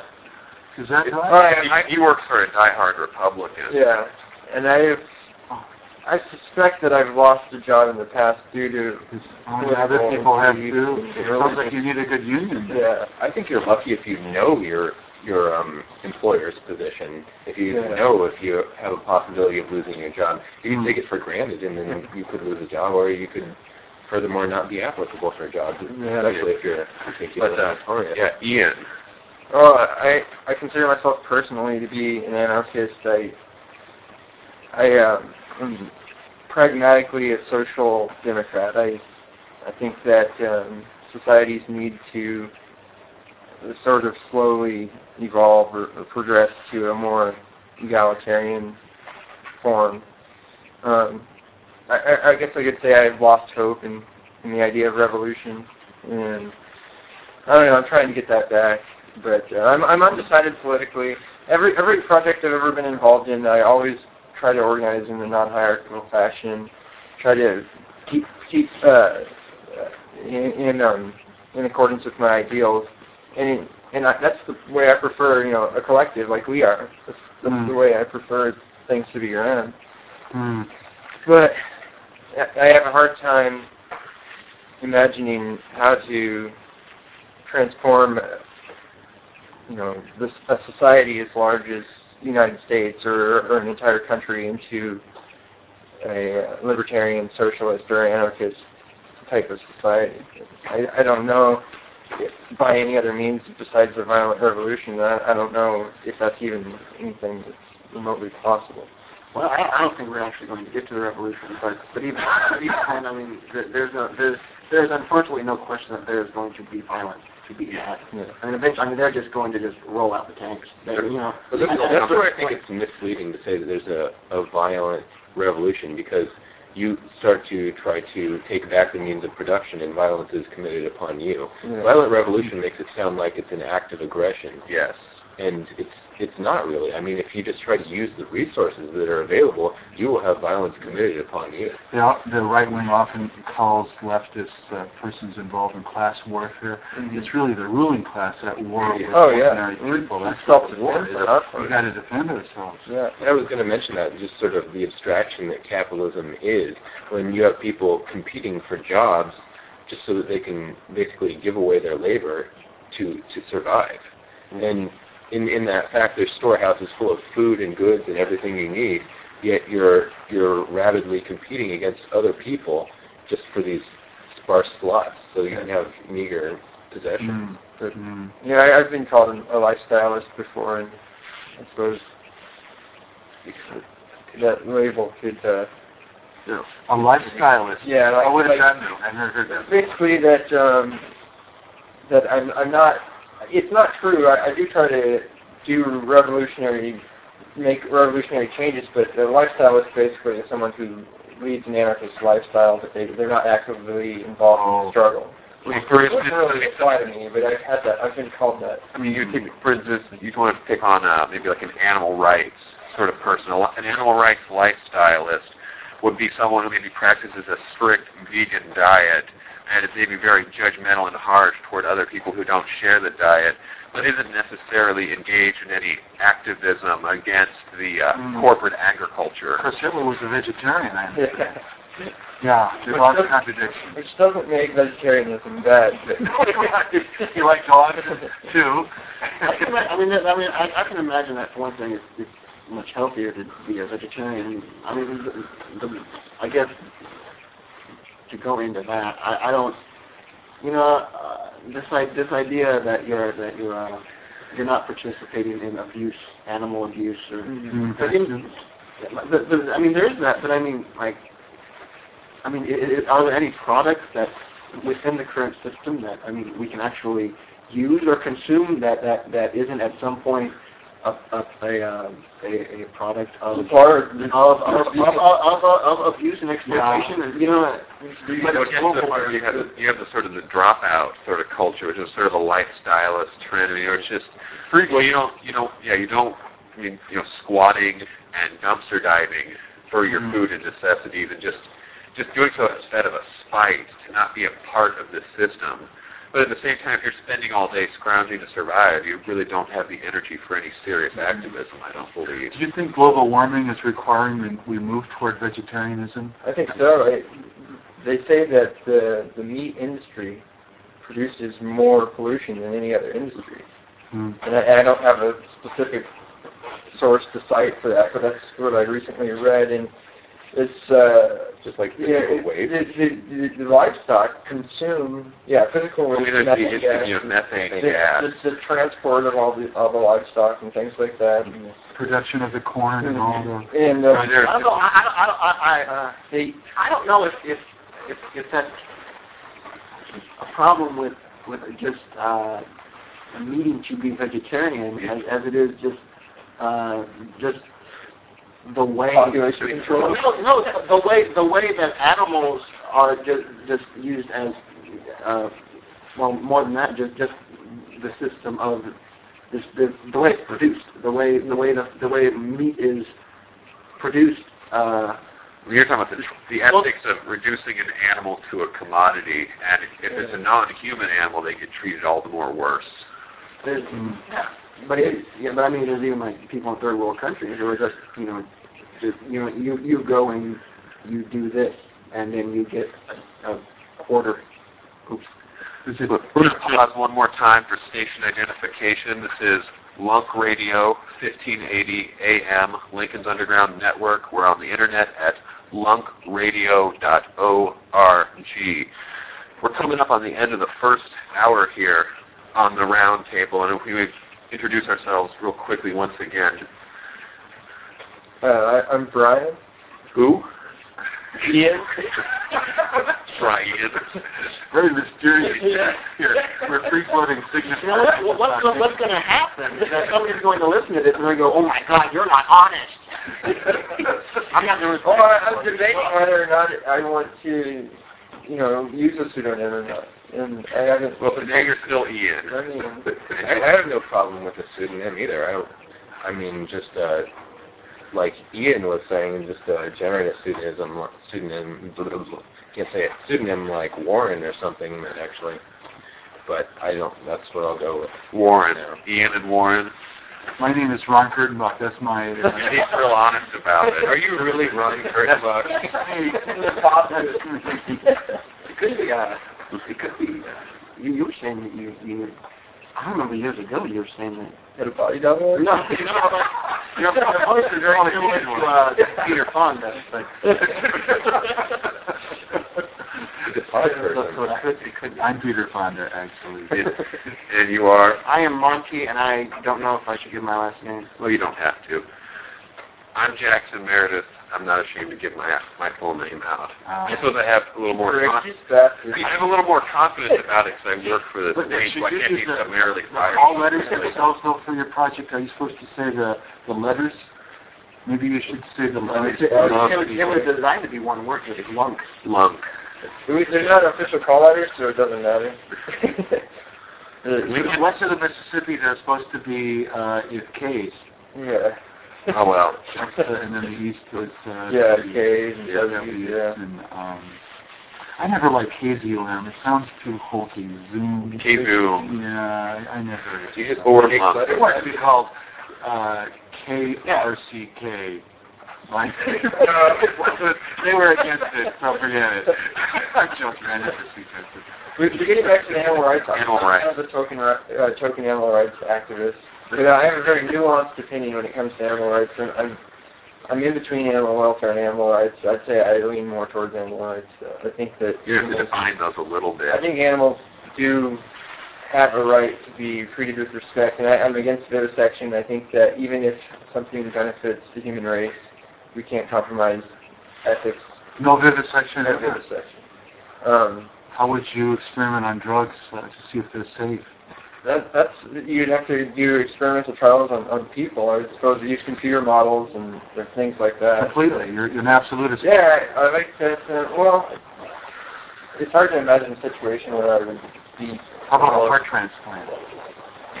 Would that have been done first on a human or on a dog? I, I would still be against it, even if even if it benefits people. I mean, I just don't know how to justify putting an animal through abject suffering, through horrible pain, in in in the saying that because of hey, it's a, the other point I was going to make is that the, the livestock are eating up all of the grain that humans could be consuming. So vegetarianism in that way could help save the planet. So it, it, it, it, we have a problem with hunger. So. Yeah. It would definitely be a solution if we people adopt a vegetarian. We have two intersecting issues here. The issues that are intersecting are the efficiency, or inefficiency, if you will, of eating meat and the ethics of eating meat. Yeah. And those are two separate issues. But I'm not against eating meat. I would eat meat if I could. I'm against factory farming conditions, and that's right. There you go. That's, that's exactly what I was about to say. The ethical vegetarian. Let's, let's introduce our, uh, our new... And if you want to sit in with us. Yes. Jackson on the other program too. Yeah. Jackson's channel. Let's have a seat. Have a seat. I'll get another chair. One of them. It is. We're just talking. This is an, an interview, a roundtable. It's our new show for our. Uh, So we should ask Jack some of these questions. So this issue, we'll have to call it the round chair. The round chair. We're not actually around the table. Jack, this, this is for our new, uh, we have an A M radio station, low power A M radio station, and this is a show called uh, The Round Table. We get together and we discuss anything. Basically. Jack was rejected at K Z U M, so really, this is a perfect uh, situation. Yeah, but that's twenty years ago. We're talking about twenty-year-old stuff, though. Right. So right now we're... Uh, no, I thought you were a newsletter. I just haven't read it yet. I have a car. Oh, yeah. No, I, I saw a good article in Humanist Magazine this month on the, on the, the war. Um, and it's the best argument I, I, I saw the withdrawal tonight, or tomorrow night, from Iraq. And, of course, um, there's another great book out of Barnes and Noble Uh, discussing the uh, myth of the uh, just war, the good war, World War Two, the greatest generation, all those oh, yeah. propaganda mm-hmm. things, uh, including uh, Sergeant Ryan and, and Naked and the Dead. And, uh, of course, Jim Jones was the great uh, Thin Red Line, the great about um, post, what is it, post... Uh, distress, uh, what is the syndrome? Post-traumatic stress syndrome, yeah. And the guy who wrote the book uh, was uh, horribly wounded by shrapnel, and he was part of the young kids who were being trained, uh, who were being trained to occupy Japan and Germany, but because of some adverse uh, battles. Uh, they were thrown into old uh, divisions in Europe with no experience and no training and no friends. They didn't have their buddies that they went to boot camp with, training camp with. So World War Two wasn't really the noble war that they make it out to be. Well, I, I only had one professor over yeah. over uh, forty years that I ran into that talked about that. And he did a study, of course, of um, the East uh, Michigan State Prison where um, three stories of prisoners were fighting the war. All they could do is they couldn't look out; they had to look at each other. But uh, that was the only professor over the years that I heard that disparaged the propaganda of World War Two because that's what I grew up in. So beyond, so beyond the fact that the United States was absolutely perfectly fine with Hitler for a very long time oh, yeah. Yeah. before he actually got into the war. So how, how long was it that the United States just put up with Hitler? Or very long. It was, it was, it was, like, four, it was until, years, right? until the Pearl Harbor. Yeah, December seventh, nineteen forty. Forty-one. Well, I mean, it's it's confusing when you say the the war started. I mean, I guess it's acts of aggression turned into a world war. Well, before, before it was, I guess, declared. I guess yeah. uh, you know, mm-hmm. it's a superficial kind of thing. Exactly. That's what I was referring to. I mean, he was talking about the relationship of the Holocaust, the Dachau prison, to our aerial bombing of civilians. Yeah. That they're directly related, except we don't have the guilt. Strategic bombing, collateral, so it's civilian damage. Well, I mean, it's, it's interesting to talk about like the, the Nuremberg Tribunals after the war too, because because the the war crimes were specifically defined along the lines of what did Germany do that we didn't, and there was even at, at its most, you know, I mean, you know. you know, high-altitude bombing of civilian populations was not a war crime because the United States and Britain took advantage of that tactic far more aggressively than the Germans did. There was a lot of that kind of thing with Saddam. Sure did. That's you know, the thing. And, you know, the thing is, I mean, at its, at its most glaring is basically there was a, a German U-boat commander, submarine commander, who was on trial for torpedoing civilian ships. And in his defense, he brought out American submarine commanders who testified, well, yeah, we did the same exact thing. And that defense got him off. The charges were cleared. Mm. It wasn't a crime if the victors had taken part in it, too. Well, even, even beyond that, it's not a crime if America does it, period. So how do we get George Bush to the world courts like uh, other war criminals? We were thinking about arresting Nixon during the war in Vietnam, but we couldn't get the handcuffs on him. So he was so what, what, you know, that, that's what deterred me. What happened to our anti-war movement? We had a great anti-war movement, and it ended up in the scene of film. And it hasn't. But millions of people demonstrated against the war in Iraq. They were so good, Lord. And it's, it's weak compared to the war in Vietnam. Well, it disintegrated. It disintegrated in two thousand four because the Democratic Party liquidated its anti-war movement into vote for John Kerry. Yeah, everything, John everything, Kerry was a warmonger. Everything that ever had promise seemed to get subjugated, uh, subjugated or co-opted by the mainstream Democrats for some reason.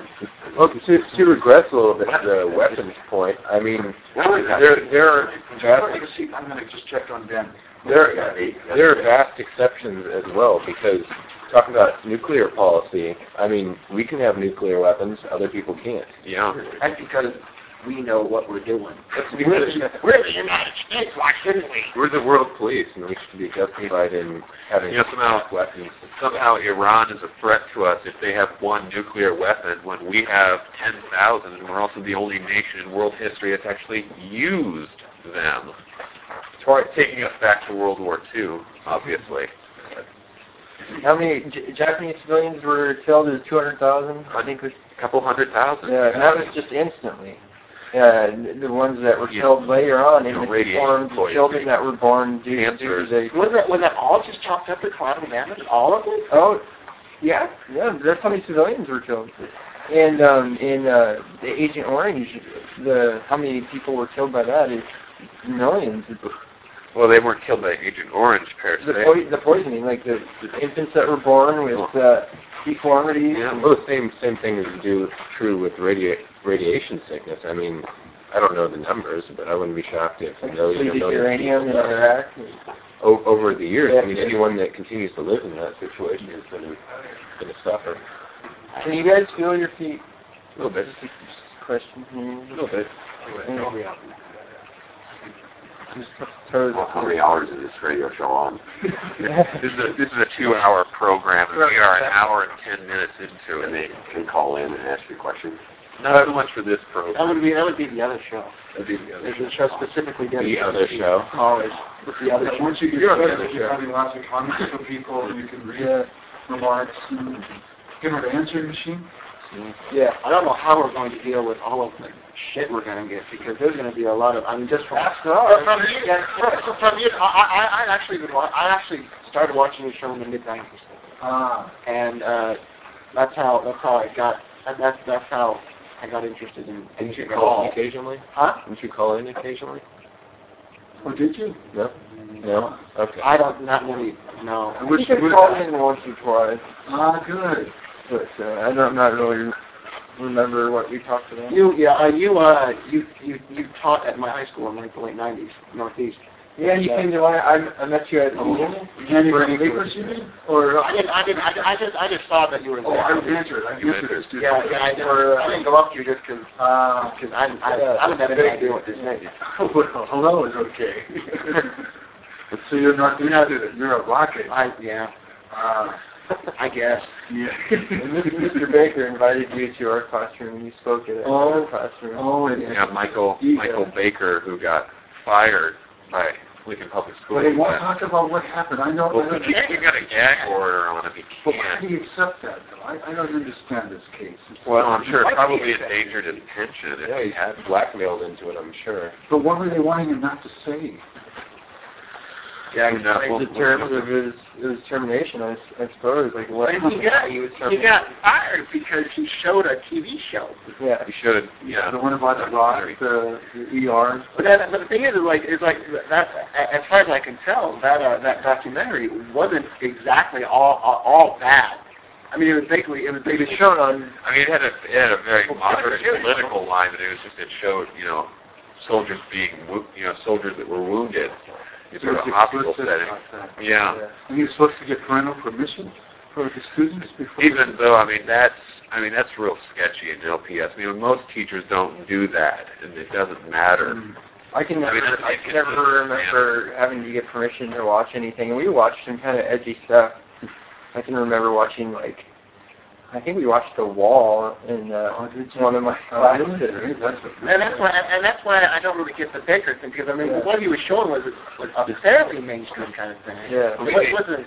The attitude from a couple of people who know him was that this was sort of a last straw sort of thing. It was yeah. just sort of the excuse for a district that wanted to get rid of him for some time. Which is pretty funny, because only a few months before they fired him, L P S was bragging because Baker had been awarded a very prestigious teaching award. It's, look at this very prestigious teacher we have. Mm-hmm. And a few months later, they get rid of him as the nearest excuse. And then we also watched Johnny Got His Gun, which is very graphic, and I never had that movie. I cannot. I saw that when I was a kid, and I can't watch it again because it was, it was scary. Oh yeah, it, it, it was, was terrifying.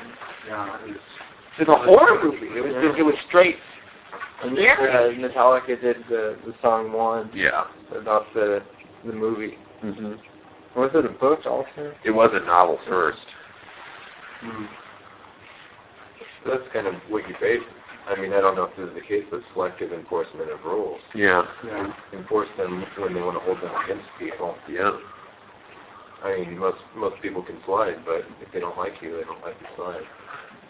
I was fired from a high school on a very kind of issue like this. I don't know if I've heard this story. Is it, is, it. It, is it the one where you wrote fuck on a thing? Or like I a, said the word fuck. Oh, you said it? It's got to be on later night. See, I, actually, I'm the guy from the F C C trying to get your group destroyed. Just planning the word fuck. I'm, on, I'm honestly hoping that we can just get away with it. I don't, I mean, you should play this later at night, though. I think. Yeah. But you should double check this on the...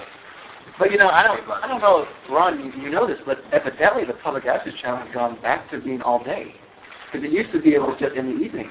Well, that's the fire department using it. It, it was something. I, I just mean it used to be only all day. But it's, it's still open. Like, first come, first serve. As the, the last time, last time I saw it, it was playing all day. Mm-hmm. Um, I don't know what happened. Uh, it's, you say it's on. It's on. It's, it's on. Good. Actually, you should use it. You should use. Uh, well, I taught in nineteen. Um, sixty-seven sixty-six, sixty-seven, I taught in Ankeny, Iowa, near Des Moines. I taught uh, world history and English in a public school. And we were talking about liberalism and John Stuart Mill, and I've been home to Wakefield, Nebraska, to um, uh, near my uh, alma mater, Wayne State College, and a teacher there uh, had said a four-letter word and been fired in part because of this. And I thought this would be a good case study for my students. I, I told them the story about this teacher who was fired for saying a four-letter word, and should we defend the rights of people to say things we don't always agree with? Mm-hmm. And uh, the student raised his hands. Oh, Mister Kurtenbach, what, what was the word? that was, what was, what's he, what's he purposely doing that? I think he was being a little provocative, but I think he was being also a little serious. And so I said, well, you put me in a difficult position, but I, I'll, I'll take you seriously. I will take you seriously, and I will. And I said, I'm not saying you should do this, believe this, say this, but this is the fact. He wrote, he said this word. The word was fuck. I wrote it on the overhead projector, crossed it out. I said, this is just a fact. And should a person be able to... They fired you over that. And then, and then the next classroom, students were coming up and they were saying, what, what did you say in the last class? They wanted me to say the word. Uh-huh. Just because kids want you. Yeah. And I said, I won't say it then. If you're going to not take it seriously, I'm not going to say it. I'm not going to say it. What? So they suspended me, and I was called to the superintendent's office, into the principal's office. And the, the principal said, if my, some teacher had overheard me say it, he said, if my daughter would have been in your classroom, these were sophomores, he said, I would have physically assaulted you. Wow. You've been heard of violence. The principal, wow. The principal said he never really thought of academic freedom before he thought he'd look into it. And the, and the uh, Supreme Court, the school board, they asked me, they said, are you part of the Berkeley Filthy Speech movement? And I, I'd spoken out against the war, and there was one student whose parents were in the Birch Society, John Birch Society, so there was some political pressure too. They wanted me to pledge never to say the word again, never talk about what happened to me, my being suspended, and I said, I, I can't make a pledge like that. I, I have to use my best judgment as a teacher. Uh-huh. So they, they, they paid off my salary, my, and I, I left. I was about halfway through. And then I was drafted. Right away they told my draft board. Yeah. But I was no longer. Yeah, I really have to wonder if this, such people you, aren't just targeted just because you're you. And did you serve? Uh, I filed as a conscientious objector. Oh, really? So I was. You got status? I did two years wow. alternative service in uh, in Newark and in Philadelphia. Doing what? Isn't it isn't it kind of a new thing? Social service kind of work. I th- it was just recently that they made it that you could um, file as conscientious objector and not have theological reasons. Did, did you create? Yeah, I, I, wasn't, I wasn't religious. It was based on um, uh, life of being the most important uh, uh, concern, and so it was. Uh, Just right, like an it wasn't religious. It was. They, if you had a, if you have a belief that's parallel to religion, it means holding something in very high regard, yeah. ultimate concern. And that's uh, and they had a Quaker who had been at, this is in Creighton, Nebraska, where I, where my draft board was, who had been accepted. So I was thinking they were going to say no to me, and I, I was thinking, I'm going to go to prison, and I'm going to go to Canada, but I'm not going yeah. to go to the war. Yeah. So I didn't have to meet that. So what, what was this alternative service like? Well, you know, the first year was in Philadelphia. I worked in a kind of settlement house in this uh, North Philadelphia, which is a very low-income African-American part of the city. And I worked with young people, and we had a farm in the countryside for... Uh, A kind of for meetings and discussions about nonviolence and meditation, and, uh, and they did some good work. And then I spent the second year as a VISTA supervisor in Newark, New Jersey. This is just after, not far after the, the rebellion. I think some thirty, thirty some African Americans were killed by the police, so there's a lot of tension. And in that city, uh, uh, a policeman planted a knife on me. There, I was, I was, uh, I was doing some civil. Uh, I had uh, Anthony Imperiale. He's mentioned in The Sopranos sometimes. He's a white racist uh, in Newark, New Jersey, mm-hmm. and I had seen him uh, uh, be very abusive. He was abusive to me at a at a demonstration. He was organizing against the New Jersey Civil Liberties Union, and I had talked with him about, uh, I, I said I didn't think looters should be shot, and I was for civil liberties, and he says to me, he says, he was a very large guy, big, large arms, he's a karate instructor, bully. He used to look like Tony Soprano. and, he was, and he said, he said, are you a student to me? And I said, no, I'm not a student, I used to be. And, and I said, well, as far as I'm concerned, looters should not be shot. He grabbed me around the neck, started pulling me down the street. And then he had his followers, uh, paramilitaries, helmets, uniforms, and they, they were like neo-fascist, Italian neo-fascists. And then I was standing in the gutter, and he took his hand away from my throat, and he said to his follower in the uniform, give me your shiv. And I patted his pocket, like he had a knife in his pocket. Mm. And I, I started walking across the street, and I was a really naive liberal. And I said, we should be able to talk about this. I wanted to have a, a race relations seminar with this Nazi. And, and then he, and then I walked off. Well, later the head of the New Jersey Civil Liberties Union came to this demonstration and was walking across the picket line. And Imperial claims he was attacked physically by the head of the New Jersey Civil Liberties Union. The head of the, the Civil Liberties Union said, no, it was Imperial attacked him. And I went to court and I testified about what happened to me mm-hmm. just before this uh, Civil Liberties Union executive was attacked. And so I was known to be opposed to Imperiality. Well, then I thought, I'm going to go to the North Ward of Newark where Italian Americans live and try to teach them about the humanity of African Americans. Mm-hmm. So I just informally met some students near a park and we talked about uh, Martin Luther King and sculpture of African people, and I learned about the culture. I was being a civil rights worker. Well, one day, oh, I should say that at this demonstration, uh, a New Jersey uh, Newark police officer said to me, I should get out of here, get out of there, or he'd arrest me for loitering. The police were supporting Imperiality's repression. So I went to the North Ward and started to get to know these white kids. And uh, one day, one of the kids had been in some sort of fight, and they, they, I was just with them, and his father came out and told everyone to leave, and I was just sitting, I had a red Honda motorcycle, three oh five c c motorcycle. I was just sitting on a motorcycle. I wasn't causing any trouble.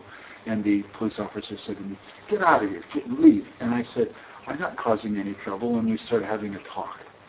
And, and then two people pulled up who are part of the North Ward Citizens Patrol.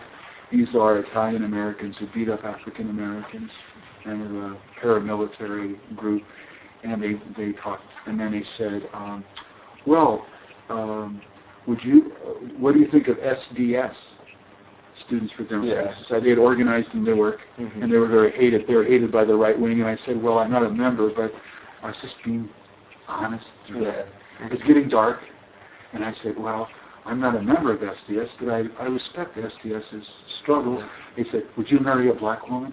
I said, well, if I loved her and she loved me, I would I would marry her. And they said, are you a hippie? I said, I'm not a hippie, but I do admire some of the ideas of counterculture. And then I said, well, I'm the, I'm the man who testified against Tony Imperiale. And I just volunteered. I was a stupid, naive person. I was growing. He grabs my neck. He says, you're the fucker who testified against Tony Imperiale. And then he, he put his hand down, and I said to him, well, where can I press charges against you for assault?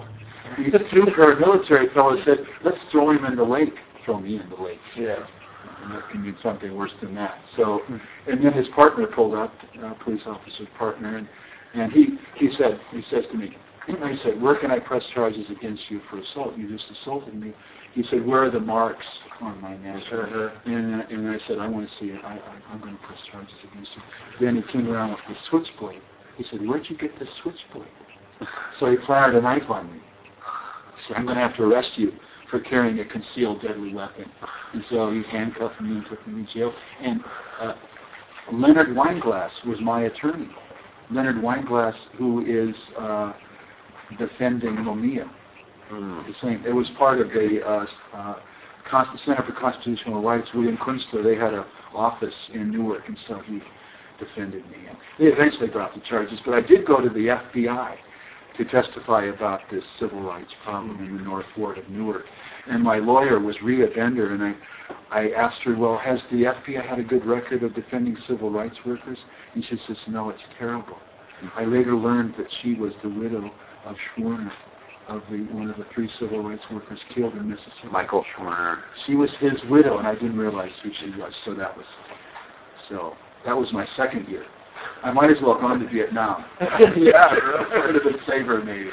But that was, uh, that really taught me that more and more I've understood that, that authority can be just flat out corrupt, just unjust. It makes you wonder how much public resources are being spent harassing people on the streets. Oh yeah. Oh, they still they, yeah. they still have surveillance of, of peace groups. I mean, they had elderly women that had formed a peace group, and I forget where it was, North Carolina, and the F B I was was bugging their phones and things and had them under under surveillance.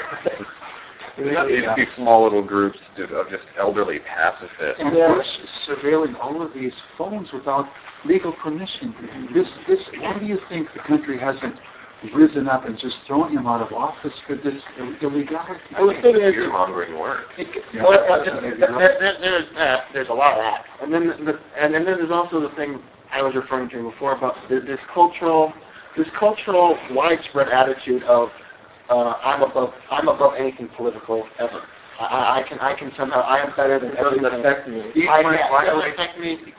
Millions of people's rights being violated by this tapping of phones. Oh, it's it's the it's the oldest line in the book where it says, "If I'm not doing anything wrong, I have nothing to worry about." It's true.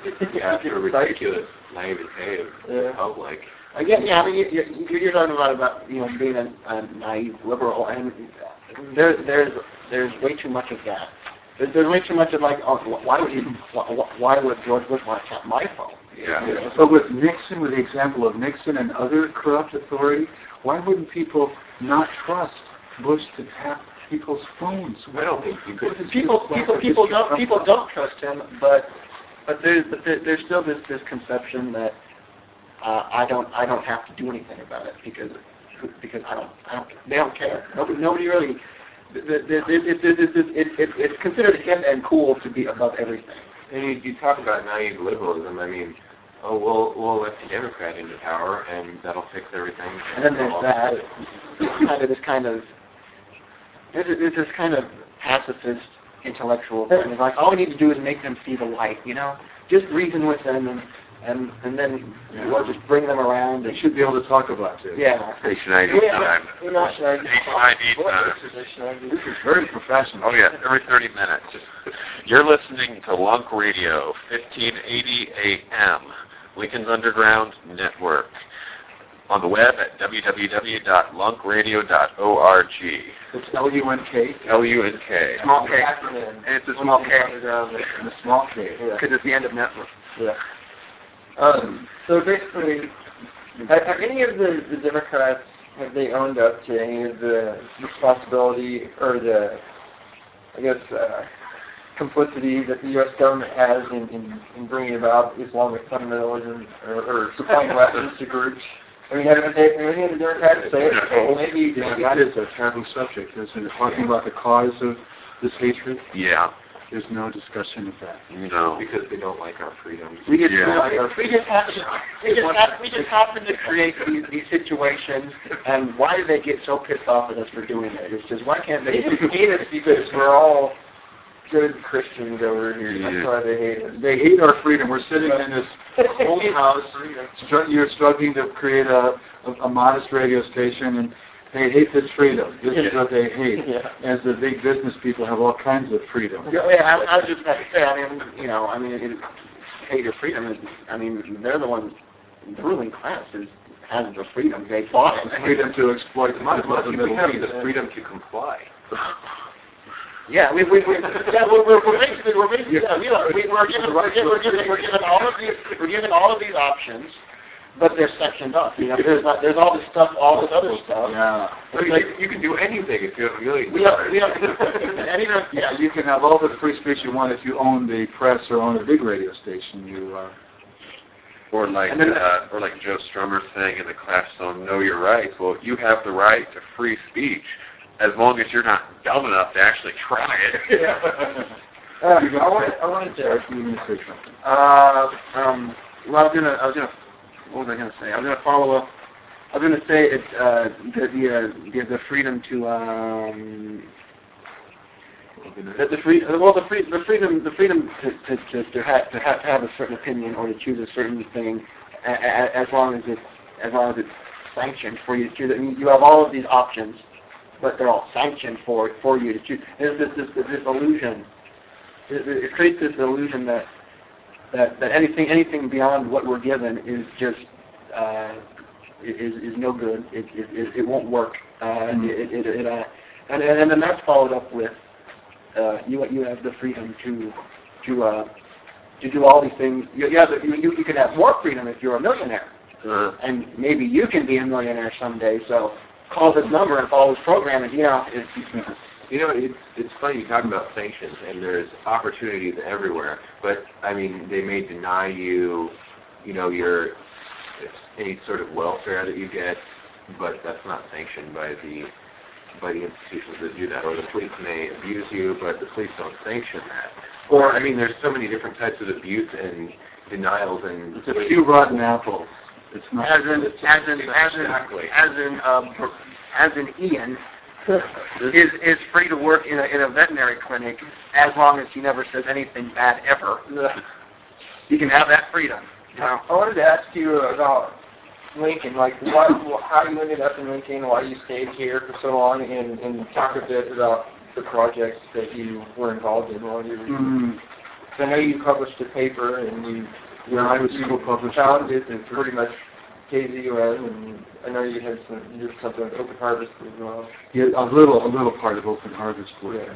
Well, my parents were in Wakefield, Nebraska, and I, when I got done with alternative service, I wanted to come back to Nebraska, and, um, and I, Lincoln seemed like a place to uh, to study, so I came here to study. I studied English, and then I got married and had uh, we had uh, two children.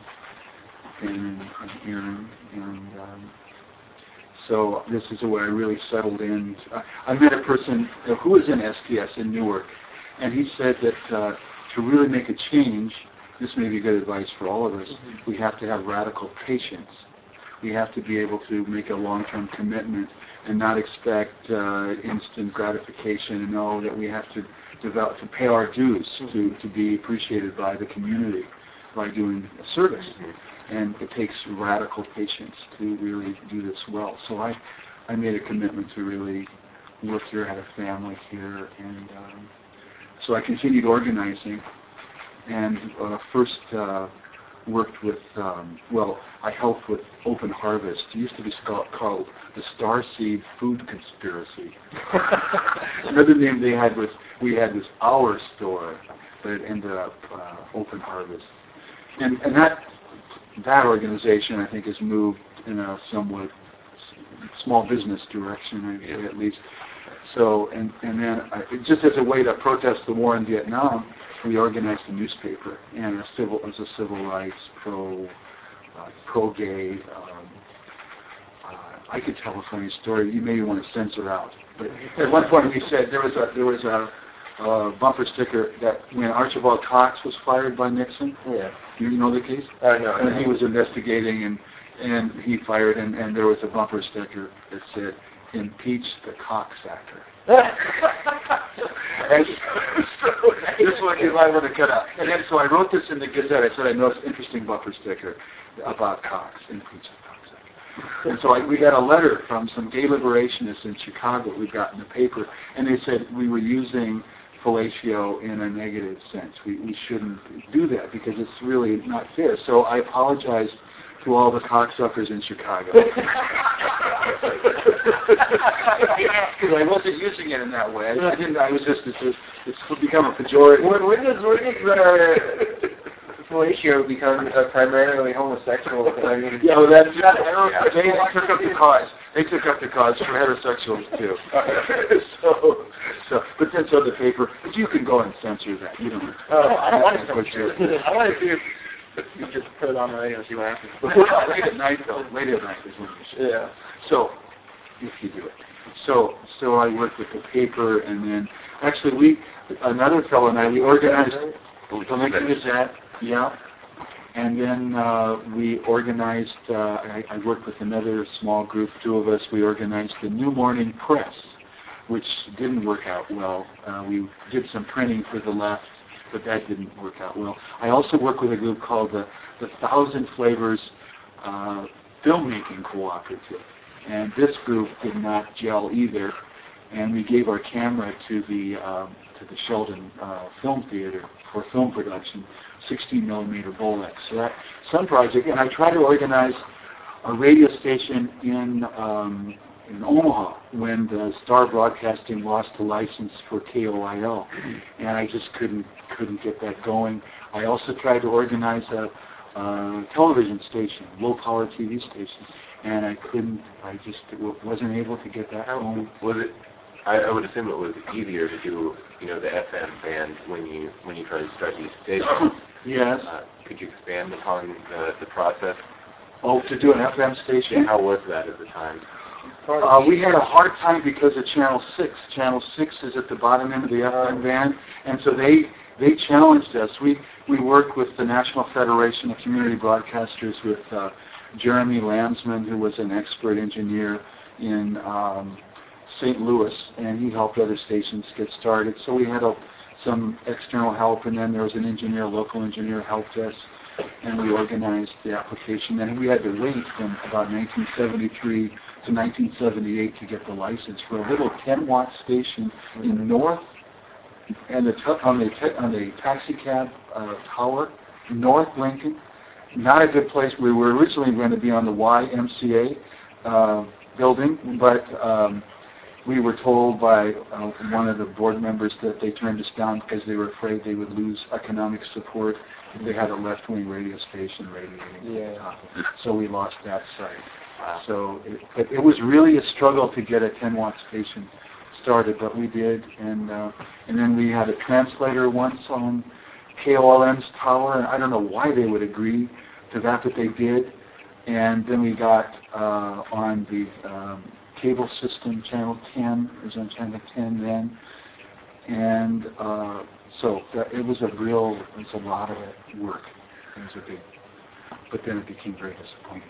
So that was where, uh, and then the Access Channel, this is really ironic, and it stood as an argument for constitutionalism because of the First Amendment, and there being a legal franchise between the people of Lincoln through the city government and the then the cable franchisee, they had to provide first come, first served public access to that channel.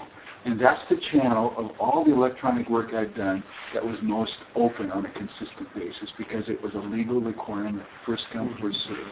And so that that's where I think I did my freest work. At one point at K Z U M, when I was criticizing K Z U M's management, they told me if I didn't stop criticizing K Z U M on the public access channel, I would lose my programs on K Z U M. So they wanted totalitarianism. They wanted to control free expression on the public access channel and in the station. It got that bad. Wow. And I know I was sort of disagreeable. I was really argumentative, yeah. If you can believe that. I was argumentative. And I made things, we had long meetings and discussions and conflicts about how open we should be. And, and I was very concerned about commercialization, and which I think was proper, and about making sure you had free speech. And on those issues, they, they violated both. I think that kind of goes back to what we said in what would seem to be the majority of cases, authorities don't want to have to be accountable because they can't justify their authority. That's right. They want to suppress the uh, dissent. They don't want to have the, the truth, or what is called the truth, come out. It's illegitimate authority. Kind of like the Democratic Party. yeah, they don't, I mean, they, they, they, they love to like criticize the right wing and, oh my God, George Bush is so stupid and he screws up everything. And like Republicans, oh my God. And, and, but don't criticize us for fucking. They, well, well, they criticize them in very, they, their, their criticisms are in very superficial ways that that that that allow allow for them to be critical, but to not deal with anything. Well, the problem is that mm-hmm. any reasonable criticism of the Republican Party would, would implicate the Democrats. The Democrats too. Yeah. Yeah. Often, there are, although there are progressive Democrats, there is a wing yeah. to the Democratic Party that deserves some respect, I think. Well, do, you, do you have advice for you know activists in this community, since you've been through, you've been in a lot of groups that have failed, and, and uh, I mean, what what advice do you give? To, would you give to us, to keep us from just fizzling out? Yeah. So I think maybe what what if you could distill it down to a few principles. What works in organization and what doesn't? I think it depends upon the, the composition of your group. If you have, if you are uh, good comrades or good friends, or no, you comrades, can, comrades trust each other, you can trust each other. You you really respect each other's integrity. You have a common, coherent vision, and you hold to that. And that vision is open to the individuality of each person being expressed, that you really hold to the, the human rights of each other. And then you invite other people to get involved, but you're really careful about people who join the inner circle, because if you have someone get to be part of your group who destroys any of that, then uh, it becomes very, very unhappy situation. Yeah. So I think you have to be vigilant about guarding a coherent, a respectable point of view. Yeah, so that's basically a fundamental underlying values that, that need to be stuck to. And, and uh, I, th- I think we've done a good job of that by defining the station. Like, that K Z U M didn't define itself as a left-wing... Or at least not, at least not when I listen to it now. It oh, but I, well, it actually, it was defined, actually, it was really uh, general-sounding. Free expression, mm-hmm. non-commercialism, educational. But there are people who would define those words out of existence. So mm-hmm. I think you have to be real precise about just what you yeah. mean by... by free speech, if, if that's part of your group, and by, if it's non-commercial, then you have to be really careful to define it reasonably well. And if you're going to be an educational project, if you're going to be an avant-garde group that's going to lead the way and really be at the cutting edge of change and be really radical, and you're going to hold to that, and you're not going to have a lot of radical liberal discussion, you're just going to really be relentless in your edge pushing it forward. Uh, you, you have to decide what your identity is going to be.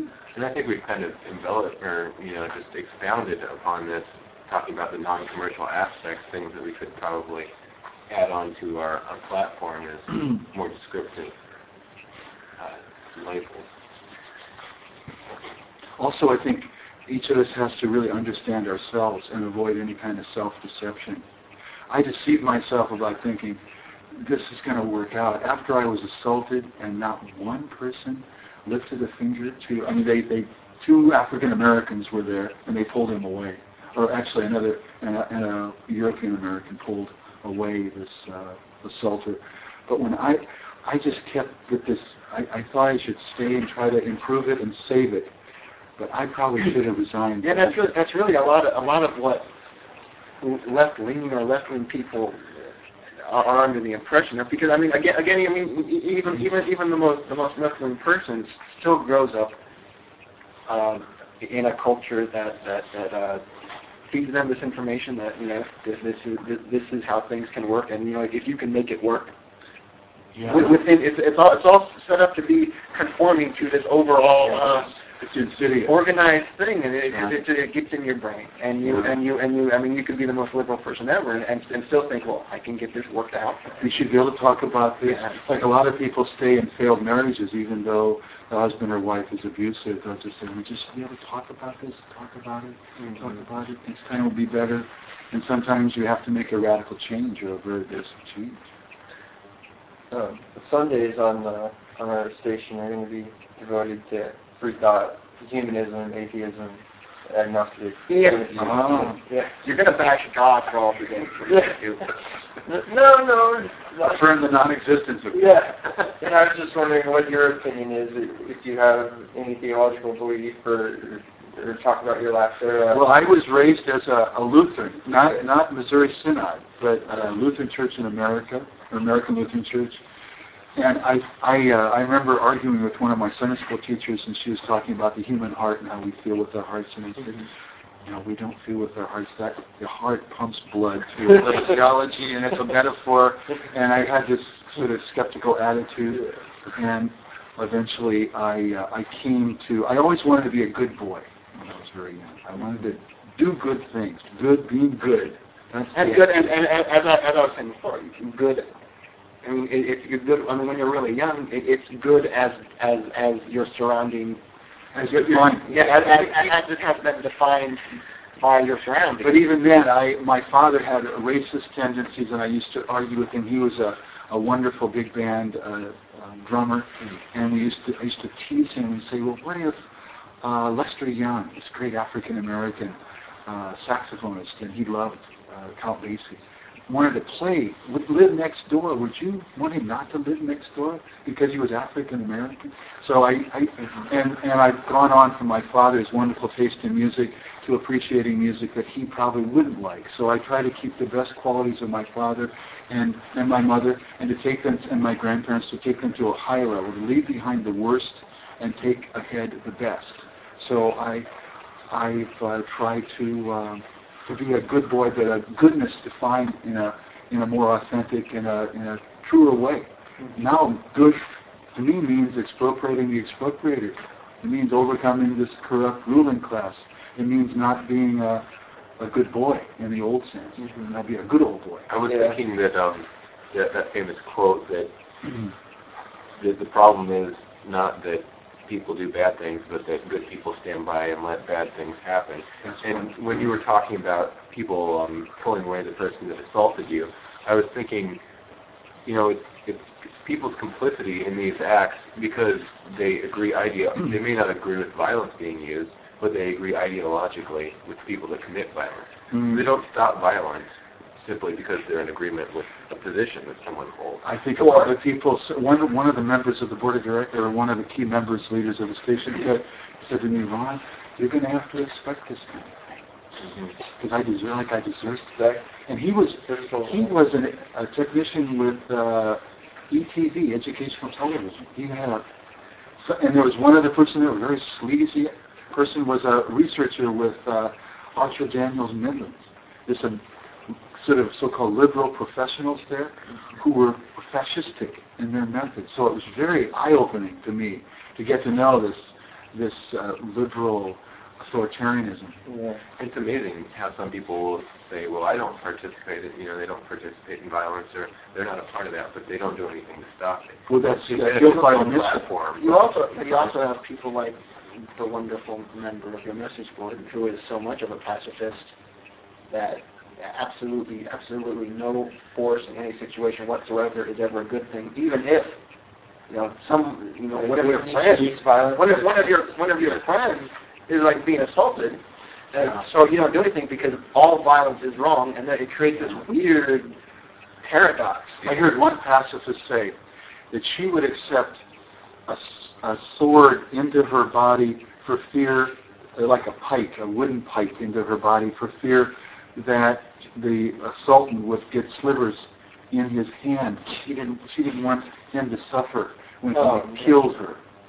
Just this extreme, strange, almost uh, self-hating yeah. kind of, of would-be pacifism. I which, which, which ironically is exactly what the ruling powers want.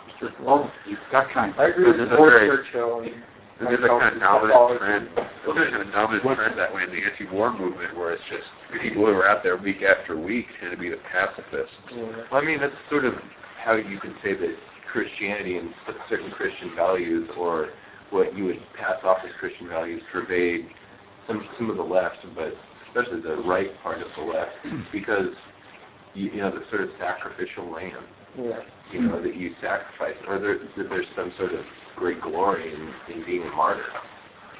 Sending our boys off to war to die if necessary. Yeah. And I think, you know, the left wing has enough martyrs. It's better to live for a cause than to die for one. Yeah. Oops. I, I was talking about, uh, I don't know if you're familiar with Churchill. Mm-hmm. You wrote a book, uh, Pacifism Eschatology, and talks about um. pacifist movements within the left. In was he a college teacher? Yeah, he was oh, yeah. a, a Native American college teacher. Mm. Cool. Do, you, do you consider yourself uh, non-theist or post-theological? Or uh, actually, I if I have a God, uh, I, I just have an ultimate concern. I yeah. think Paul Tillich said one's God is one's ultimate concern. and I'm ultimately concerned about justice and love. So I'm kind of an idealist, as you can probably tell. Yeah. Failed idealist sometimes, but I, I, I, w- I want to be loyal to my transcendent signifier. Mm-hmm. My, the highest level I'm reaching for is uh, love and justice. I, I want to help love and justice be made real. You so I don't, I don't go to church. I, I, I've gone to Unitarian church sometimes. Yeah. The, the Quakers uh, have a wonderful silent meeting. Mm-hmm. I, I, but I don't believe in a, a God who created the universe. I don't. You still sort of take ethical values from from um, some Christian uh, traditions. Traditions. I mean, you still used to call yourself mm. a Christian atheist. Yes, some people call themselves Christian atheists. Yeah. They accept the, uh, the Sermon on the Mount, yeah. but they don't believe Jesus rose into the, the Jefferson Bible. Have you ever seen that? No. Uh, Jefferson took all the parts of the Bible out that he liked. Oh, there's a lot of it is about needless suffering. Yeah, yeah, and a very vengeful God. Well, this wasn't yeah. going to be a complete two hours with you until you said the expression "needless suffering and death." That's a classic. That's a Ronism. But isn't that really what it's about? Yeah. It's a tradition I'm part of. Would you consider yourself a humanist, or have you ever used that label?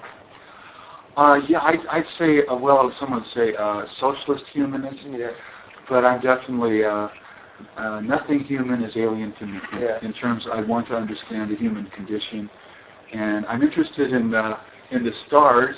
Mm-hmm. But I think uh, it's more of the stars in our minds, the constellations in our psyches, that is of greater interest to me. So I'm. Uh, and, About and five with, more minutes. I, I have one more question. I I want to know if you thought religious belief is, is a major obstacle towards a classless society. I think I think it cuts both. I think it's a, a paradox. Yeah. Uh, Martin Luther King was religious, and his fruits were beautiful fruits. Um, George Bush is a fundamentalist, and his fruits are the fruits of blood and guts and horror. Mm-hmm. So I think people who have a transcendent belief, if it's authentic, and they really are uh, promoting goodness in the name of, if it's in the name of God, if it's in the name of nature, if it's in the name of an ethical set of principles, I look to the fruits of their behavior. So I wouldn't categorically say to someone, don't be religious. I would say, if you're going to be religious, be a good person. If you're going to be an atheist, be a good person. To me, that's the that's the, the question. It's more about how people act than what the way they think about getting there. So, so you're saying that religion or not being religious, either way, you can justify doing things that are helpful to people. I think the Old Testament, uh, the way uh, Marx, Karl Marx, was yeah. part of the Jewish tradition. Mm-hmm. I think the sense of Isaiah and Micah and Isaiah, uh, Jeremiah, in the old, the prophets, who raged against corruption in the name of God. Mm-hmm. Uh, today we can rage against corruption in the name of justice. But I, I think it's a question of the uh, the nature of that person's uh, uh, action in the world. And Martin Luther King was a good, good man. Jackson was saying something very similar a few weeks ago when, when we were talking about, you know, you have, you have people like Martin Luther King and um, Malcolm X. Yes. I mean, oh, Islam, Islam is and they're very, and they're very, and they're very religious. And then you have an atheist like uh, and and uh, Ayn Rand. Ayn Rand Russell, who are Ayn Rand was terrible. That was the point. That was the point. I mean, the whole point is you have religious people like Malcolm X, and you have atheists like Ayn Rand. So it's hardly a litmus test for ethical guidelines. That's where the humanist label. When we were starting our, our free thought organization, we chose the humanist label because it actually said something about what you believe. Atheism doesn't mean anything. Atheism, you don't have. There's no moral code. I mean, atheism doesn't say anything about you. You can be an atheist, and you know, Stalin was an atheist.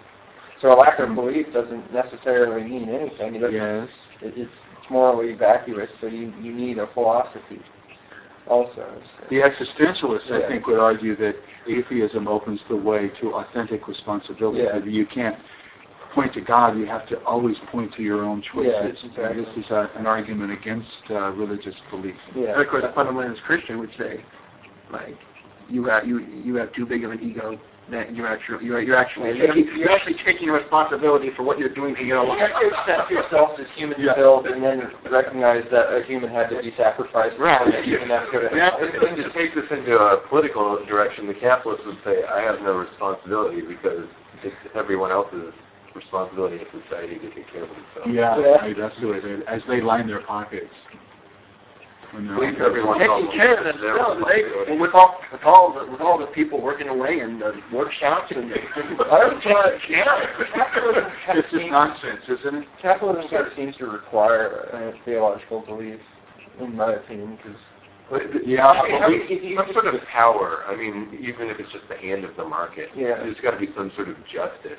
A belief that money is a sign of virtue. Yeah. This is a very common. To an extreme. And the Puritans had this attitude that if you were rich, you were chosen. Yeah, yeah that's a sign of you being elected. Yeah. And this obsession with money is it's like it's, it's to a, it's, it's to an extent that is that is almost. Are we losing time? We've got two minutes. Well, you're not strict on this. You don't just say, well, let's just go on. You never say that. I think maybe we go a little long out here. We'll have, maybe have to trim some blank spots in this music. That's you. Are I like it more formal than others? Or it's uh, more formal than the rest of us? Not necessarily. I'm very, I've had my recording shows in one take. Yeah. That's something that other people don't like the idea yeah. of. Well, it's more just scheduling. I'm more in terms of keeping it within the time parameters to make it schedule properly. Just make it easier. That's why I'm keeping track of the time. And, of course, I'm doing the station I Ds to keep yeah. this legal. And as I was saying, I mean, we couldn't, we, it would, it would, it would it's, it's, it's a bit, I have, I, I actually, I just realized something. Uh, back when, uh, that's when you were on public access. Um, dur- during, during the time when um, Mike Johans was our mayor, try to get rid of it. Uh, I noticed that whenever you, whenever you were talking about that, the audio cut out. Oh. Is that right? Yeah, that, I, I, was I, was wondering if, I was wondering if you were aware of that. No, I never. I, I don't know. I, I don't know if it was. I know it could, it could have been. It could have been a complete. But completely, uh, yeah, he was trying to get rid of public access. Or whatever, but, but I noticed, but I, I specifically noticed that whenever you began talking about Mike Johan, the audio, the audio was cut out. And ever, really, yeah. a pattern. Yeah, really. Wow. Do you, do you still call yourself a Trotskyist? I think that's what you... Well, I have, I suppose I have Trotskyist tendencies in the sense I'm a militant anti-Stalinist. Yeah. Uh, I, I have, I tend, I, I think I'm a communist with anarchist tendencies. Yeah. That's how I see my... my yeah. We're coming up on the end of this time. Oh, here. That's a little... Spiel. Well, there is. Well, thanks so much for inviting me. I really enjoyed our conversation. It was uh, we always had us. We'll have to do it again next year. Or you'll have to come to Portugal and, and uh, visit us.